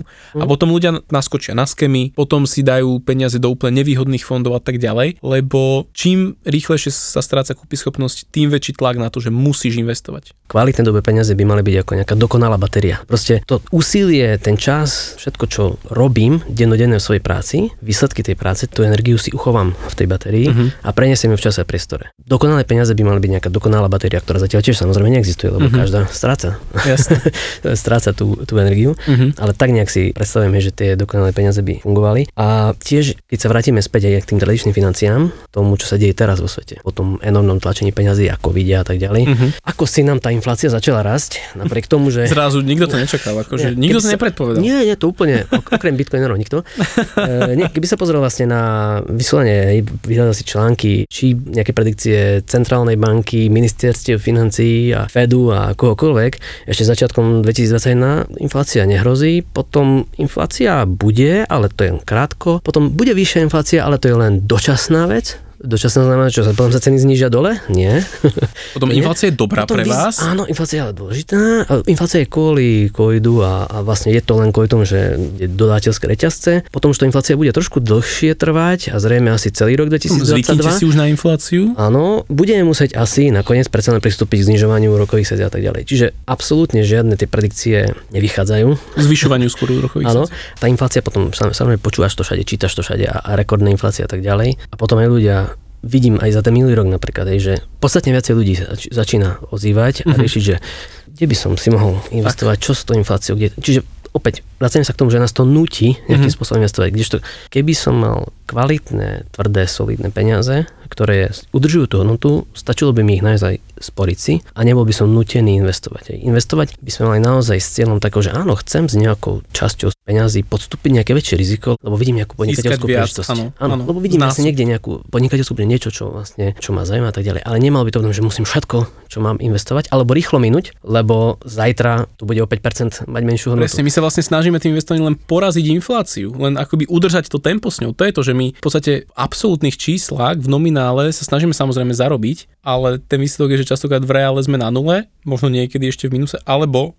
o niečo v pluse. Čiže toto je, toto je ten paradox toho investovania, že my sa pretekáme s infláciou, pod, nad ktorou nemáme že absolútne žiadnu kontrolu, lebo o nej rozhoduje niekto úplne iný, kto má kľúče od tlačiarenských mašiniek. Áno. A ešte keď to pozrieš vlastne celkovo na ten systém, k čomu ťa nutí, že vlastne my máme takú tú neustálú mantru, že musí nám há dé péčko rásť, proste tá, tá ekonomika musí mm. rásť. Stále len zvyšujeme dlh, hej? Stále viac a viac dlhov naberáme. To je tiež a... akože vec, ktorá neviem ako skončí, normálne si neviem predstaviť, či sa to len tak odpíše, ale to, akože to, mám veľa scenárov v hlave, jeden lepší než druhý v úvodzovkách. No, tam sa hovorí, že sú nejaké tri základné možnosti, že buď to odpíšeme, čiže niekomu zostane černý Peter v rukách, áno. Alebo jediná možnosť je cez vyššiu infláciu, aby vlastne sa to dalo splatiť aj niekedy. Ale keď sme pri tých dlhoch, ten systém podľa mňa ako celkovo hej, naráža na limity. Ja, ja som veľmi jednoduchý človek v tomto smere, nie som žiadny veľký ekonóm a zdravým sedláckym rozumom uvažuješ a vlastne vidíš, že čo sa deje, hej. Čiže úrokové sadzby sú na minimách. Dlhy sú na historických maximách. Úrokové sadzby nielen že sú na minimách, ale my sme sa dostali vlastne do štádia, kedy máme tzv. Záporné úrokové sadzby. Myslím, že nejaká pätina dlhopisov na svete je so zápornými úrokovými sadzbami. Čiže si to predstavme, čo to znamená. Prídem ja zajtra za tebou, hovorím, že dušky, požičam si od teba desaťtisíc eur a o desať rokov ti vrátim deväť a pol. A ty vieš, dobre, jasné, jasné, dobrá, do... dáš mi na tú ruku. To by toto pri zdravom rozume urobil nikto. Mm. Nikto by to neurobil, pretože to je samozrejme nezmysel, lebo nielen, že mi že ti vrátim menej, ale ešte inflácia to za tých desať rokov zoberie ďalších tridsať percent z toho. Ale napriek tomu oni sa predávajú. Ten záujem je väčší, než sa predajú. Prečo to je? Uh, je to preto, pretože mnohé fondy, mnohé inštitúcie musia nakupovať dlhopisy. Zo zákona je ten fond nútený nakúpiť ten záporný, nevýhodný dlhopis, lebo štát mu povie, že je to bezpečné, čiže musíte ho kúpiť? Uh, nie, nie, že to ako zo zákona, nepovedal som tak, že zo zákona, ale každý fond má svoj štatút. Áno. A ten štatút fondu si predstavuje ako nejaký rodný list toho fondu, ktorý ti hovorí, že aha, čo je cieľom fondu, aká je rizikovosť fondu a tým pádom do akých aktív ten fond musí investovať. Čiže napríklad tie menej rizikové fondy majú len istý percento akcií, ktoré môžu vo fonde vlastniť. A potom musíš vlastniť menej rizikové fondy. Uh-huh. Stačí sa pozrieť aj do fondov druhého piliera, napríklad do garantovaných fondov. Ja som schválne sa pozrel, síce som nenašiel v tých top holdingoch, ktoré nevš- uh-huh. nevidím všetky, ale v tých top holdingoch si som nenašiel záporný priamo, ale sú tam nulové. Dlhopisy s výnosom nula celá jedna, nula celá dvadsaťpäť. Čiže to je samozrejme nezmysel. No, prečo by som také, lebo musíš to kúpiť, lebo ty to, ty ako fond to musíš musíš mať. Čiže keďže nemôžeš investovať do rizikovejších aktív, lebo je to napríklad garantovaný fond druhého piliera, mm-hmm. musíš nakúpať tieto, lebo nemáš inú možnosť. Je to nie, že ten človek to chce, lebo je tento. Čiže samozrejme, na to, aby sa potom dosiahli výnosy vyššie, musia ísť do rizikovejších aktív, do tzv. High yield bonds. Hej. To sú vlastne pre všetkým tzv. Neinvestičné úrovne fondov, bondov, hej, mm-hmm. čiže dlhopisov, čiže rizikovejšie, lebo je tam je nejaká, nejaká Venezuela a podobné. A nie, a nie tak, skôr, skôr, skôr, skôr spoločnosti by som povedal. Hej. Ako samozrejme aj rizikové krajiny, niektoré, hej, ktoré majú zlý rating, uh-huh. ale často sú to napríklad fondy nejakých spoločností. Hej, to sú tie negatívne, keď som hovoril, že negatívne boli úrokové sadzby dlhy, hej, na totálnych maximách. Myslím, no, že tie posledné čísla hovoria, že celosvetový dlh všetkých štátov, štátov, firiem aj domácností je troj až štvornásobok svetového hrubého domáceho produktu, hej, čiže všetko, čo sa ako v úvodzovkách vytvorí. Mne sa páči, napríklad bola jedna analogia s americkou vládou a s jej rozpočtom, že a koľko má výber z daní, koľko má na prevádzkové náklady. A chlapík urobil to, že vlastne odstrihol nejakých šesť alebo deväť nul z toho celého a dal to, že, že predstavte, že takto by domácnosť fungovala. A bolo tam, že zarobíš, trelím číslo, zarobíš desať tisíc a vo finále, ak keby na prevádzku dáš dvanásť tisíc, tvoj rozpočet si dáš na pätnásť tisíc, čo je vo finále si mínus päť tisíc a všetko ide fajn a že ako dlho by takáto domácnosť proste fungovala. A vlastne toto je to, že my keby planetárne sme nejaká jedna domácnosť, ktorá ide úplne, že na dlh, ale to paradoxne, že dlh voči komu, no jeden voči druhému, hej, že niekto, niekomu zostane ten čierny Peter a... Len ty ako domácnosť nemáš tú možnosť si niečo tam dovytlačiť, hej? Presne. aby, si, aby si to... Nemáš tlačiarničku, no. Aby si to vykryl, hej, no. Takže... No, keď... Ešte, prepáč, ešte jeden príbeh k tomu nápadol, alebo taká storka, že som teraz čítal, lebo teraz som dosť na Twitteri a sledujem si tam veci. No a bol tam tiež jeden chlapík z nejakého filmu dával, dával príbeh, či to bol nejaký s nejakým Tomom Cruiseom, nejaký film. To bol film o tom, že ukradli nejakí teroristi, že ukradli tlačere na peniaze. Tam niekde v americkej vláde, že musíte získať tú tlačere naspäť, lebo oni by mohli tlačiť nekryté peniaze, neobmedzené množstvo. Proste úplný výsmech tomu, že to, keď sa to deje v zahraničí, to je veľmi zlé, ale keď sa to deje doma, všetko v pohodičke. Jedna vec, na ktorú si treba tiež nejakým spôsobom uvedomiť, je, že keď sa vrátime aj späť k tomu, že prečo ešte možno tá penetrácia toho bitcoinu medzi ľuďmi a sprostredkovateľmi nie je taká vysoká, je pravda je, že žijeme a máme to šťastie, že žijeme v časti sveta, kde tá nejaká inflácia s nehodnotením je, nie je našim dennodenným problémom. Proste to, to nie je o tom, že ráno to vstaneš, o desať percent je všetko drahšie, deň čo deň, hej. Proste nie sme v tej pozícii. Nie sme v Libanone, nie sme vo Venezuele, nie sme v Turecku. A tých krajín vlastne pribúda. Keby sa pozrel na grafy tých mien, krajín, kde tá hodnota tých mien výrazne oproti veľkým menám, ako sú dolár, euro, výrazne klesá, stále pribúda. Bavíme o tom, že dvadsať, tridsať, štyridsať, päťdesiat percent inflácie a znehodnotenie mien. V takom prípade tie ekonomiky ani fungovať normálne nemôžu. Ono je to aj do istej miery takým výsledkom toho, že keď tak vieme, že ten napríklad dolár, vlastne svet je dolarizovaný. Hej, ten dolár vlastne je tou rezervnou menou. Je to tak. Čiže čo sa de facto deje, je, že ty exportuješ infláciu do celého mm-hmm. sveta. Čiže je to tak, lebo vlastne ty za tie doláre si kupuješ nejaké produkty z celého sveta. Euro je pomerne tiež veľká silná mena, takže tiež tú hodnotu si drží. Ten dolár bude posledný, ktorý zlyha. Mm-hmm. Pred nimi budú tie ďalšie silné. To nie je niečo nič nezvyčajné, že tie meny kolabujú. Teraz sme videli, čo sa dialo v Turecku. No, za, za v priebehu jedného roka dvadsať, tridsať, štyridsať percent vlastne klesla hodnota. Nič na hodne až päťdesiat to nebolo. A potom zase veľký pokles, nárast. Argentíne to isté. Argentína za štyridsať rokov štyrikrát skrachovala. Fúriková že, ekonomika, že, tam vo fúrikoch nosíš peniaze. To, to presne tak hovorí ten Greg Foss, neviem, či možno vnímaš na Twitteri. Hovorí, že počas jeho kariéry bol vlastne dlhoročný trader bondov, hej, čiže no, pracoval s dlhopismi štyridsať rokov. Hovorí, že počas jeho kariéry Argentína štyrikrát defaultla, hej. To znamená, že tam sa ani nestalo, že by nejaký tridsaťročný dlhopis sa dožil splatnosti. Nestalo sa. Ukazuje sa, že ten fiat systém podľa mňa má mnohé problémy a asi sa blíži aj nejakému, nechcem, nechcem že predikcie robiť, že končíme ako koniec sveta, ale sme asi na hrane tých možností. Ono to ukazuje aj tie častejšie rôzne krízy, že tá kríza dvetisícsedem dvetisícosem, to bol, bola veľká facka. No jasne, to bolo len tak, tak zaplataná. Lebo už sa to zdalo, že však tie centrálne banky, oni to dokážu proste tým krízam zaženať, proste prichádza kríza, bum, vytlačíme a tak ďalej. Mm-hmm. Ale ono sa to reálne veľmi nezmenilo odtedy. Ja mám pocit, že ten, ten finančný systém to je také kasíno. Naozaj všetci sa snažia špekulovať, proste kde, kde len tie peniaze dať, aby, aby sa udržali nad vodou. A keď sme sa ešte aj rozprávali o tých napríklad dlhopisoch, s tým úzko súvisí aj to, a vôbec v tom systéme dnešnom máme veľmi veľa nezdravých spoločností. Jednak nezdravých z toho pohľadu, že mnoho existujú možno stovky, možno tisíce spoločností, zombie companies, uh-huh. ktoré existujú len vďaka tomu, že svoj dlh dokážu stále prefinancovať lacnejším uh-huh. dlhom. Čiže proste len vlečiem za sebou káru a prefinancovám si ten dlh. Na bežnom trhu by zlyhali tie firmy, by skrachovali. Ak by ale... došlo k veľ- veľkému, veľkým narastom úrokových sadzieb, tak vlastne tá obsluha dlhu by ich zrušila. Lebo to, že sú zombie, znamená, že oni z tých svojich prevádzkových príjmov by nedokázali pokryť tie výdavky na obsluhu dlhu. A na druhej strane ďalší, čo je taký fenomén, čoraz viacej takýchto spoločností je, sú tzv. tie too big to fail companies. Mm-hmm. To znamená, že sú keď... vykúpené alebo zachránené. Proste sú príliš veľké, keď sa vrátim späť do finančnej krízy. Tak bol Ford, tak bol General Motors zachránený, všetky veľké banky, s výnimkou jednej, áno, ktorú nechali padnúť. Aby sa nepovedalo teda. Aby sa nepovedalo, ale ináč myslím, že tam bola taká zaujímavá story, že Lehman Brothers, že áno, asi desať rokov predtým bol taký problém s tzv. Long Term Capital Management spoločnosťou, to bola nejaká investičná spoločnosť založená profesormi a tí proste si išli bomby, že našli super vzorec, ako, ako investovať, ako zarábať, až kým to nepuklo a prerobili strašné miliardy a zase tam trebalo niekoho zachraňovať, čiže banky sa spojili a dohodli sa, že áno, pomôžeme im a nejakým som sa to vymažu tie straty a vraj tam Lehman Brothers bola jediná, ktorá s tým nesúhlasila. Uh-huh. Tak o desať rokov potom sa jej to asi vrátilo, že ups. U, zaujímavá konšpiračka. Ale... Ne, nechcem povedať, že to je na sto percent tak. Jasné, nejaké, jasné, ale že zaujímavá. Nemám to z overených zdrojov z vlády. Overené vládne zdroje, áno, áno, tak, to tak, sú tie najlepšie. Um, čiže, ale to sú také tie pikošky, že asi niektoré veci nie sú úplne náhoda. Ten systém je dosť také... poprepájaný, je to dosť, podľa mňa tiež je to dosť krehké, ja si tiež akože toto vnímam a veľa ekonómov, veľa ľudí, ktorí akože dlhodobo sa tým financiám venujú, už predpovedajú to, že tá ďalšia kríza, ktorá príde, nič také veľké, čo príde, tak to môže byť že výrazne väčšie, ako čo sme tu mali dvetisícosem alebo to, čo bolo akože ten COVID crash, ktorý bol veľmi rýchlo zachránený novými peniazmi. Sa vrátime do, že prečo potom tie bitcoiny sú tie dve peniaze.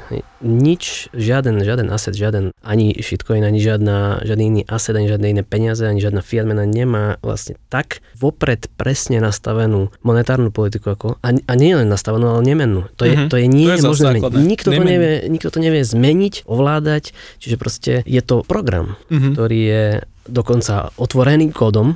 To znamená, že nie je to žiadna čierna krabička. A ani Satoshi, keby sa objavil, ho nevie zmeniť. To je zásadné. Tak. A vlastne takto dokonale poskladal. A ešte ten punc tej dokonalosti je v tom, že urobil všetko preto, aby zostal anonymný. Že vlastne toto krok. Bola celý ten vznik a celé vlastne to, akým spôsobom vznikol alebo poskladaný ten Bitcoin, sa nedá replikovať na ničom inom. To sa, to sa proste už nedá zopakovať. Hej. Nevieme odmyslieť Bitcoin a nevieme ho znovu takýmto spôsobom vytvoriť. Hej. Nič, ten underground život toho Bitcoinu to už dneska nezreplikuješ. To, uh-huh. to krypto je už tak populárne, že keby mal vzniknúť nový projekt, hneď sa o ňom ľudia dozvedia. Ak by to bolo niečo brutálne revolučné, tak vláda si dá už veľký pozor na to, lebo už zistila, že keď Bitcoin narastie do veľkých výšin, nevie ho zastaviť. Takže presne ako hovorí, že, že obrovská vec v Bitcoine, ktorú nevieš replikovať, je tá anonymita toho zakladateľa a to, že dlho bol úplne pod radarom, pod nejakým hľadáčikom, lebo ľudia si vraveli, to je úplný bullshit, to nikdy neprežije a toto tie roky, ktoré kumuloval vlastne či už ťažiarov a všetko, ten, ten network efekt, tak toto už nezreplikuješ. A podľa to je ten sociálno-kultúrny aspekt Bitcoinu, ktorý technologicky nevieš, nevieš replikovať. A to je podľa to, čo predurčuje stať sa tými peniazmi v budúcnosti. Ja sa nad tým tak aj zamýšľam, že vieš, za pár rokov budeme cestovať na Mars. Hej? Prvá misia je, čo ja viem, tri, štyri, päť rokov do, dopredu, alebo naplánovaná tak nejak. Čiže v mojom živote a v živote mojich detí, ja si myslím, že normálne bude sa chodiť na Mars, tam bude vznikať nová kolónia, bla bla bla. A teraz keď si predstavím, že ktoré peniaze by sa tam mali používať. No mne to príde, že keby tam mal niekto exportovať papieriky, alebo nejaká banka tam akože niečo overia, to mi to príde úplne nonsensuálne, hej. Pri tom Bitcoine mi to príde najmenej nonsensuálne zo všetkého a príde mi to ako veľmi prirodzené. A k tomu odporúčam aj tu, aj už som o tom hovoril, séria článkov Bitcoin astronomy. Výborná vec. Vnímam, vnímam, že si to spomínal viackrát. A pre mňa to príde tým pádom, jak keby, jak sa hovorí, že inevitable po anglicky, že nevyhnutné, nevyhnutelné, uh-huh. že, sa to, že sa to udeje, ale hej, môže zajtra Bitcoin skončiť, to tak akože nazvem v extréme, ale no, takže, takže takto si občas tak zašpekulujem do budúcna, že čo, čo sa môže diať na iných planetách. Sa vrátime späť k tej udržateľa hodnota, že prečo mm-hmm. vlastne tá hodnota aj tak kolíše. Treba si uvedomiť to porovnanie Bitcoinu s ostatnými triedami aktív, uh-huh. kde dnes Bitcoin je. Hej. Zoberme si, že Bitcoin má hodnotu nejakého jedného bilióna, aj keď potom to poklesne už tak nie, sme niekde na sedemsto miliardách. Áno, áno, menej šesť. E, takže buďme optimistickí, je to ten jeden bilión, ktorý už, ktorý už tu bol. Keď to porovnáš len vlastne s hodnotami napríklad zlata. To samotné, uh-huh. samotná tá trhová kapitalizácia zlata je nejakých dvanásť trinásť biliónov. Ak sa pozrieme na akcie, tam sa hovorí, že to je nejakých stodesať biliónov. Dlhopisy, o ktorých sme sa bavili, tam to je tiež cez sto, možno stodvadsať biliónov. K tomu a, a keby sme sa pozreli na nehnuteľnosti, tam je to cez tristo biliónov. Uh-huh. Pričom nehnuteľnosti sú jedna z vecí, do ktorých sa najviac investuje práve kvôli tomu, že udržia infláciu. Čo keď sa zamyslím nad tým, je trošku na hlavu postavené, že ja dnes postavím dom a o päťdesiat rokov bude mať väčšiu hodnotu, než keď bol nový. Z hľadiska nejakej fyziky, ten dom musí byť opotrebovaný, ale napriek tomu má oveľa vyššiu hodnotu. To nie je, že hodnota mojej nehnuteľnosti a môjho domu narastla, nie, klesla hodnota mojich peňazí, hej? Ale tam by som aj videl tú paralelu s tým, že je viac ľudí na svete, je väčší dopyt, pozemok je obmedzený, takže chápem, a... chápem tu ten argument, že opotrebovaný dom, a zároveň tiež bojuje, že nejaký scared, nejaký obmedzený zdroj. Z tých um, aktív, ktoré sú, áno, patrí medzi obmedzené, ale zoberte, že strašne veľa nehnuteľností na svete existuje, ktoré sú nevyužívané, sú len kupujú sa len kvôli tomu, že je to vlastne tie nehnuteľnosti number go up, to ide stále len hore, tak, tak. Ale proste sú nevyužívané, ani neprenajímané, hej, to sú prázdne domy a celé bloky duchov, hej, napríklad Čína, hej, jasné, a tak ďalej. Jasné, tam to je tak. A keď si toto všetko zoberieš, že ak by Bitcoin len päť percent z hodnoty týchto všetkých aktív, hej, povedzme, keď ešte zoberieme aj tú hodnotu tých peňazí, čo je tiež na úrovni nejakých, mm-hmm. teda ten broad money nejakých sto biliónov, ak len päť percent z hodnoty, z toho tej trhovej hodnoty týchto všetkých aktív by získal, tak by musel ísť o tridsaťnásobne vyššie jeho mm-hmm. hodnota dnes. Aj. A to by len bolo naozaj päť percent. Ak by sme zamysleli nad tým, že prečo by mali sme držať a vôbec prečo by sme mali investori držať bondy alebo tie dlhopisy so zápornými hodnotami, prečo by som mal investovať do nejakej nehnuteľnosti, kde naozaj to závisí veľa aj od tej lokality a je to nepres, neprenositeľné, likvidita je nízka, nízka, nízka, plus môžete akoby na katastri niečo, že, že nevieš ten majetok zo sebou zobrať, není to súkromné a tak ďalej. Takže... No, myslím, že aj z hľadiska týchto čísiel je tam veľký, veľký predpoklad toho, že ten Bitcoin má podstatne rádovo vyššiu hodnotu než dnes. Je to len otázka času, kým si to viac a viac ľudí uvedomí. Ale preto sa stále vraciam k tomu, že je to beh na dlhé trate. Yes, jasné. Taká pikoška vlastne, keď si zoberieš, že počet dolárových milionárov na svete. Keď si zoberieš, že dnes je na svete člených čísel nejakých päťdesiatšesť miliónov dolárových milionárov. To znamená, že ani každý milionár dolárový nemá nič jeden, ani pol Bitcoin. Pretože je dvadsaťjeden. A tam je tuším dvetisícsedemsto miliardárov, hej, pre ktorého kúpiť si zo sto bitcoiníkov nie je až taký problém. Áno, dobe, áno. Čiže aj tie čísla vlastne hovoria v prospech toho, ale nemali by sa nejakým spôsobom upínať na tie čísla, ale tak, na to, čo ten Bitcoin že, že... Môže, môže vlastne priniesť. Súhlasím. Jedna vec je tá číselná, tá obmedzenosť a rast tej hodnoty, druhá vec je to využitie toho Bitcoinu naozaj na, ako peniaze, ktoré vedia prúdiť rýchlo, bez cenzúry a tak ďalej. Čiže dva benefity podľa mňa tej celej technológie. Hej? Je to niečo, je to nejaké aktívum, ktoré má hodnotu, ale zároveň je to platobná sieť. Tak. To peňažná sieť, ktorá je vlastne nikým necenzurovateľná, neovládateľná, nezastaviteľná. Hej, čiže je to unikát. Mne sa veľmi páči to prirovnanie k tomu, že sa hej niekedy prirovnalo, keď sme na začiatku hovorili, že á, však Bitcoin to je MySpace a príde Facebook mm-hmm. a lepšie. To prirovnanie nie je celkom dobré. To najlepšie to prirovnanie vlastne k internetu. Hej, čiže mm-hmm. Bitcoin je vlastne skôr ako internet, na ktorom budú vznikať tie mnohé spoločnosti. Uh-huh. A treba si uvedomiť, že vlastne my sme stále niekde v dobe, keď bol internet možno v deväťdesiatom piatom Keď nám to pipalo, tým, tým, neviem, či pamätáš tie, tie, tie modemy. Zachytil som to ešte, ja, ja som bol veľmi malý vtedy, ale pamätám si, ako ocino tam pevnú linku. Viem, že sme, nedalo sa telefonovať, keď sme boli na internete a to sme sa, to sme sa bili o tom, že my sme chceli niečo na internete pozerať a mami nás ocino chceli volať, tak sme si museli, že kdo, kedy, čo. A, a pipalo to, chrapčalo, to ja som sa bál toho zvuku, že čo sa to tam deje v tom, v tej krabičke. A teraz, keby ti v tom čase niekto povedal, že ty budeš streamovať videá a počúvať v štyri ká kvalite, počúvať podcasty jebe a podobne, video hovorí, videokonferencie mať, že vlastne firmy, hej, celé podnikanie na tom bude fungovať, neveril by si. Konec koncov to ukazuje tie rôzne schopnosti predikcií, hej, náš obľúbenec tiež veľký kritik Bitcoinu, Krugman, nositeľ Nobelovej ceny, mm-hmm. je známy tým, že myslím, že to bolo v deväťdesiatom piatom že keď to povedal, že oh, internet, že to bude taká, to bude taká okrajová záležitosť. Hračka pre vysoké školy. To, to, to je také, to nebude nikdy nič nejaká, nejaká prevratná technológia, to bude na úrovni stroja faxového. Hej. Áno, áno. To len potvrdzuje to, že nevieme predpovedať. Nevieme predpovedať a nedržal by som sa až tak, alebo ne, neupínal by som sa na rady a, a informácie od ľudí, ktorí vlastne z dnešného systému nejakým spôsobom aj benefitujú. Hej. To veľmi pekné prirovnanie, že pýtať sa na Bitcoin bankára, to je ako pýtať sa hoteliara na Airbnb mm-hmm. alebo, alebo taxikára na Uber, že Jasne. Aký je ich názor a čo si o tom myslia. Ne? Je to presne o tom, že ak som nejakým spôsobom ohrozený, ak je moje, moje živobytie, moja, moja celoživotná práca a to, čo, čo hovorím, nejakým spôsobom ohrozený Bitcoinom, tak asi nebudeme ho veľký mm. proponent. Hej? Čo je prirodzená vec, to nie je ako kritika, to je prirodzená vec, ja by som asi sa zachoval rovnako. Ak by som mal za sebou dvadsať, tridsať, štyridsať, päťdesiat rokov fungovania v tomto systéme, kníh, publikácií, vedeckých článkov o tom, že uh-huh. ako ten systém funguje, ako to riešiť, ako podporovať, ako ďalej, a potom príde niečo, čo mi to nejakým spôsobom prevraca úplne hore hlavou, asi by som tiež nebol nejaký mm. proponent, lebo vlastne ti to, čudovať, ti to vynuluje tvoju nejakú históriu. Dokonale digitálne vzácne peniaze. Asi veľmi jednoducho povedané. Čiže čo sa mi na ňom páči, že ty vieš, že tak ako zajtra ráno bude nový deň a vyjde zase slnko, uh-huh. tak aj vieš, že zajtra vznikne aktuálne deväťsto bitcoinov. Uh-huh. Bez ohľadu na to, či tisícnásobne toľko ťažiarov zajtra sa zapojí do siete, proste aj keby hash rate tisícnásobne zrastol, bude to deväťsto bitcoinov. Uh-huh. Ak by to začalo vznikať rýchlejšie, tak sa len prehodnotí tá obťažnosť, čo je tých dvetisícšestnásť blokov. Vieš ináč tú históriu k tomu dvetisícšestnásť, keď si to obráti, že na čo to odkazuje. šesť na nula dva, ale nie je to náhoda? Ja si myslím, že nie. Vieš, prečo si myslím, že nie? Pretože ak by si sa na to pozeral z toho pohľadu nejakého počítačového kódu, tak by si išiel štandardne, nie? päťstodvanásť, tisícdvadsaťštyri, dvetisícštyridsaťosem, hej? Aha. A tak ďalej. To dvetisícšestnásť sa mi zdá príliš ako nejaká náhoda, ale keď to obrátiš naspäť, je to tých šesť nula nula, čiže ako naozaj ten executive order, ktorým uh, zoštátnilo zlato. Zoštátnilo zlato v Amerike, alebo zakázalo sa, zakázalo sa súkromné vlastníctvo tak, tak, zlata, tak, tak, ne, aby sme boli presné, čiže ja si myslím, že toto skôr... Videl som to, páčil sa mi to, že je tam dosť takýto, takýto odkaz, ale skôr mi to bolo také, že OK, desať minút je tiež okrúhle číslo a dva týždne je tiež okrúhle, a keď to podeliš, tak je to presne zhruba dvetisícšestnásť. Ale dobre, to už ale, to už trošku odbo- odbočujeme znova. To sú také príjemné pikošky, hej. Áno, ale áno. Čiže, je to naozaj ako pre mňa ten Bitcoin je to jednak ako tá dokonalá digitálna zácnosť, mm-hmm. ktorá má, kde máš vopred naprogramovanú nemennú tú monetárnu politiku a necenzurovateľnú a nikým neovládanú. Čiže mm-hmm. je to protokol a zároveň nejaký živý organizmus.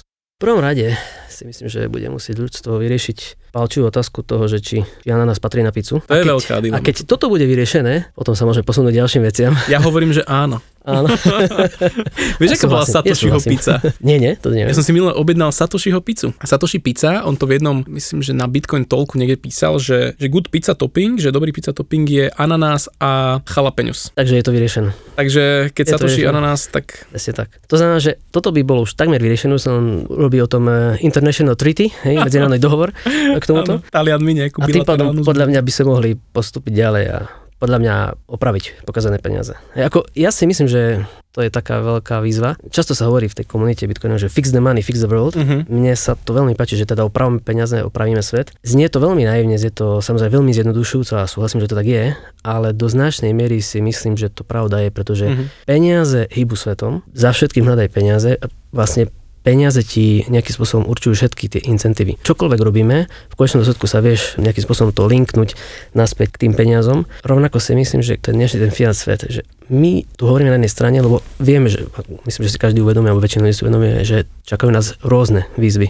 Od riešenia tých nerovností vo svete, že proste bohatí bohatnú, chudobní chudobnejú. To nie je kvôli tomu, že bohatí sú zlí, alebo chudobní dobrí a naopak. Proste je to ten systém, ktorý vytvára ano, tieto ano. triedy. Samozrejme tie nepokoje, protesty, environmentálne otázky, a ďalšia vec, ktorú, ktorú si možno neuvedomujeme, je, že vlastne svet fungoval nejakým spôsobom posledný, alebo ten fiat systém fungoval na tom neustálom nabaľovaní nových dlhov a tak ďalej za tie posledné desiatky rokov, lenže my sa blížime do štádia, veď prepiedeme na ten druhý pilier a podobne, kedy dochádza k veľkému starnutiu populácie. To znamená, mm. že prichádzajú vlastne časy, ktoré už v Japonsku sú x rokov. To isté sa už začína diať mm. v Európe, že nám vlastne obrovským spôsobom narastá množstvo seniorov a tá mladá generácia tých mladých tých tam nie je toľko a to isté čaká trošku neskôr odstup, odstupom vlastne aj vlastne Ameriku. Toto spôsobuje obrovské zmeny v ekonomike, pretože ako náhle ty prechádzaš z toho produktívneho života do nejakého seniorského veku, správanie, tvoje spotrebné zvyklosti, všetko sa radikálne mení. Čiže toto bude ďalš, ďalšia výzva. A keď sa vrátim späť k tomu životnému prostrediu, jasné sú tam rôzne názory na to, že či spôsobujeme globálnu oteplizáciu alebo nie. V každom prípade myslím, že sa zhodneme, že minimálne devastujeme životné prostredie. Ja si myslím, že myslíš si, že dnešný systém, ktorý máš postavený na tým nekrytých peňazoch, neustálom na vlastne naháňaní sa ekonomického rastu. Tak, potrebuješ tvoriť nové produkty, proste potrebuješ... Tak, ktoré vlastne ti priamo vedie zvyšovať. K tomu, že zvyšuješ ano. spotrebu, vyrábaš nezmyselné Exploituješ produkty, zdroje. Blbosti, konzum, tým pádom ničíš prírodu. A A ak si myslíme, že my budeme pokračovať v tomto systéme, ale zároveň budeme sa snažiť o zelenšiu planetu, že všetko bude, budeme míňať, to je ako keby som išiel na diaľnici stodvadsiatkou, zaradil spiatočku a myslel si, že jasne idem ďalej to istou rýchlosťou a popri tom pôjdem úplne, že bez paliva budem šetriť ešte palivo. To je, to je asi tak, hej. Alebo Einstein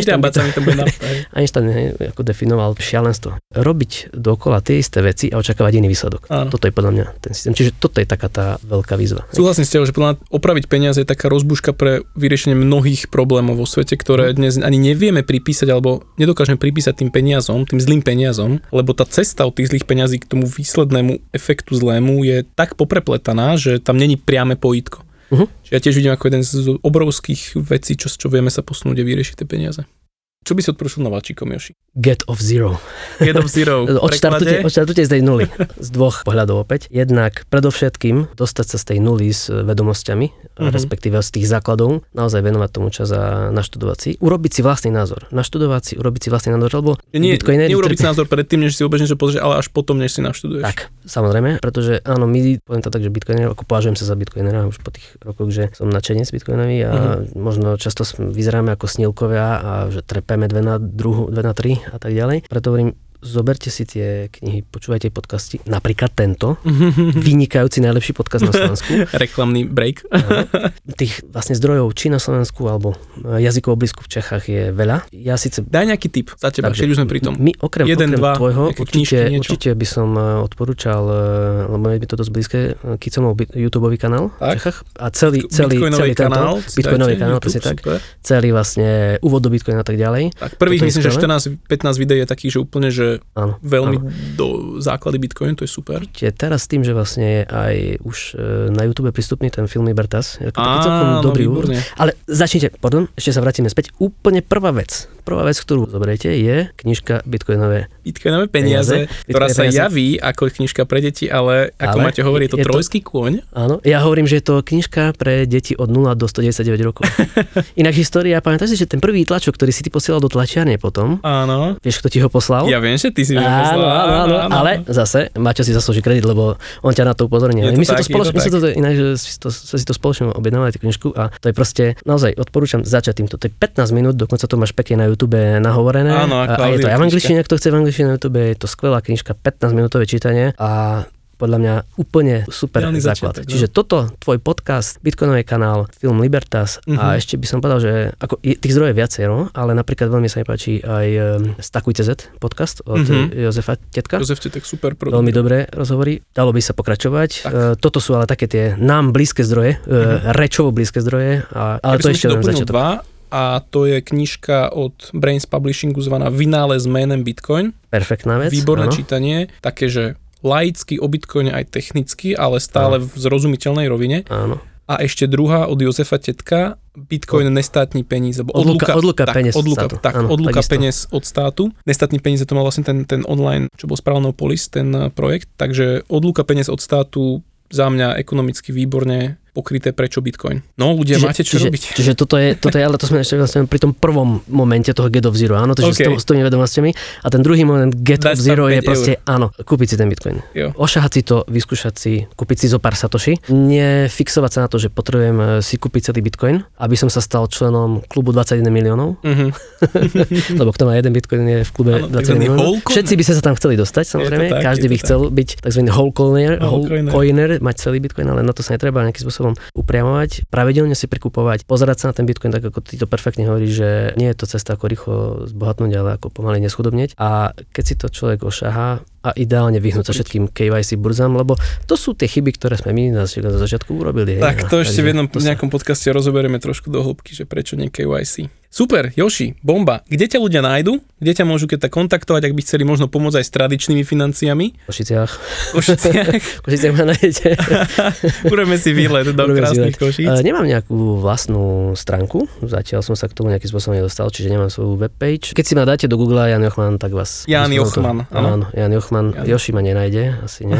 Ešte to musím urobiť na tom brande, pracovať. A Twitter handle máš aký? Bitcoinoxy. Bitcoinoxy. Nie, pardon, kryptojoxy to bolo ešte, vidíš? No. Zase at kryptojoxy, pretože to... Zmeniť. Pretože, no, ale to nezmeniť, to musím vytvoriť nový účet, vieš, lebo men, ale meno sa volá Bitcoinoxy. Handle, vieš, ten originál je ešte kryptojoxy. Ah, okay, takže okay. Toto už nezmeníš. A na Twitteri, na Facebooku ma skôr ešte nájdu podľa mena. A keby ste nevedeli sa ku mne dostať, tak napíšte dušky. Tak, prepojíme. Super, Joši, veľká vďaka. Teším sa z toho a rád ťa uvidím v Bratislave znova niekedy. Ďakujem za ja pozvania, užil som si to a vidíme sa. Čaute. Ahojte.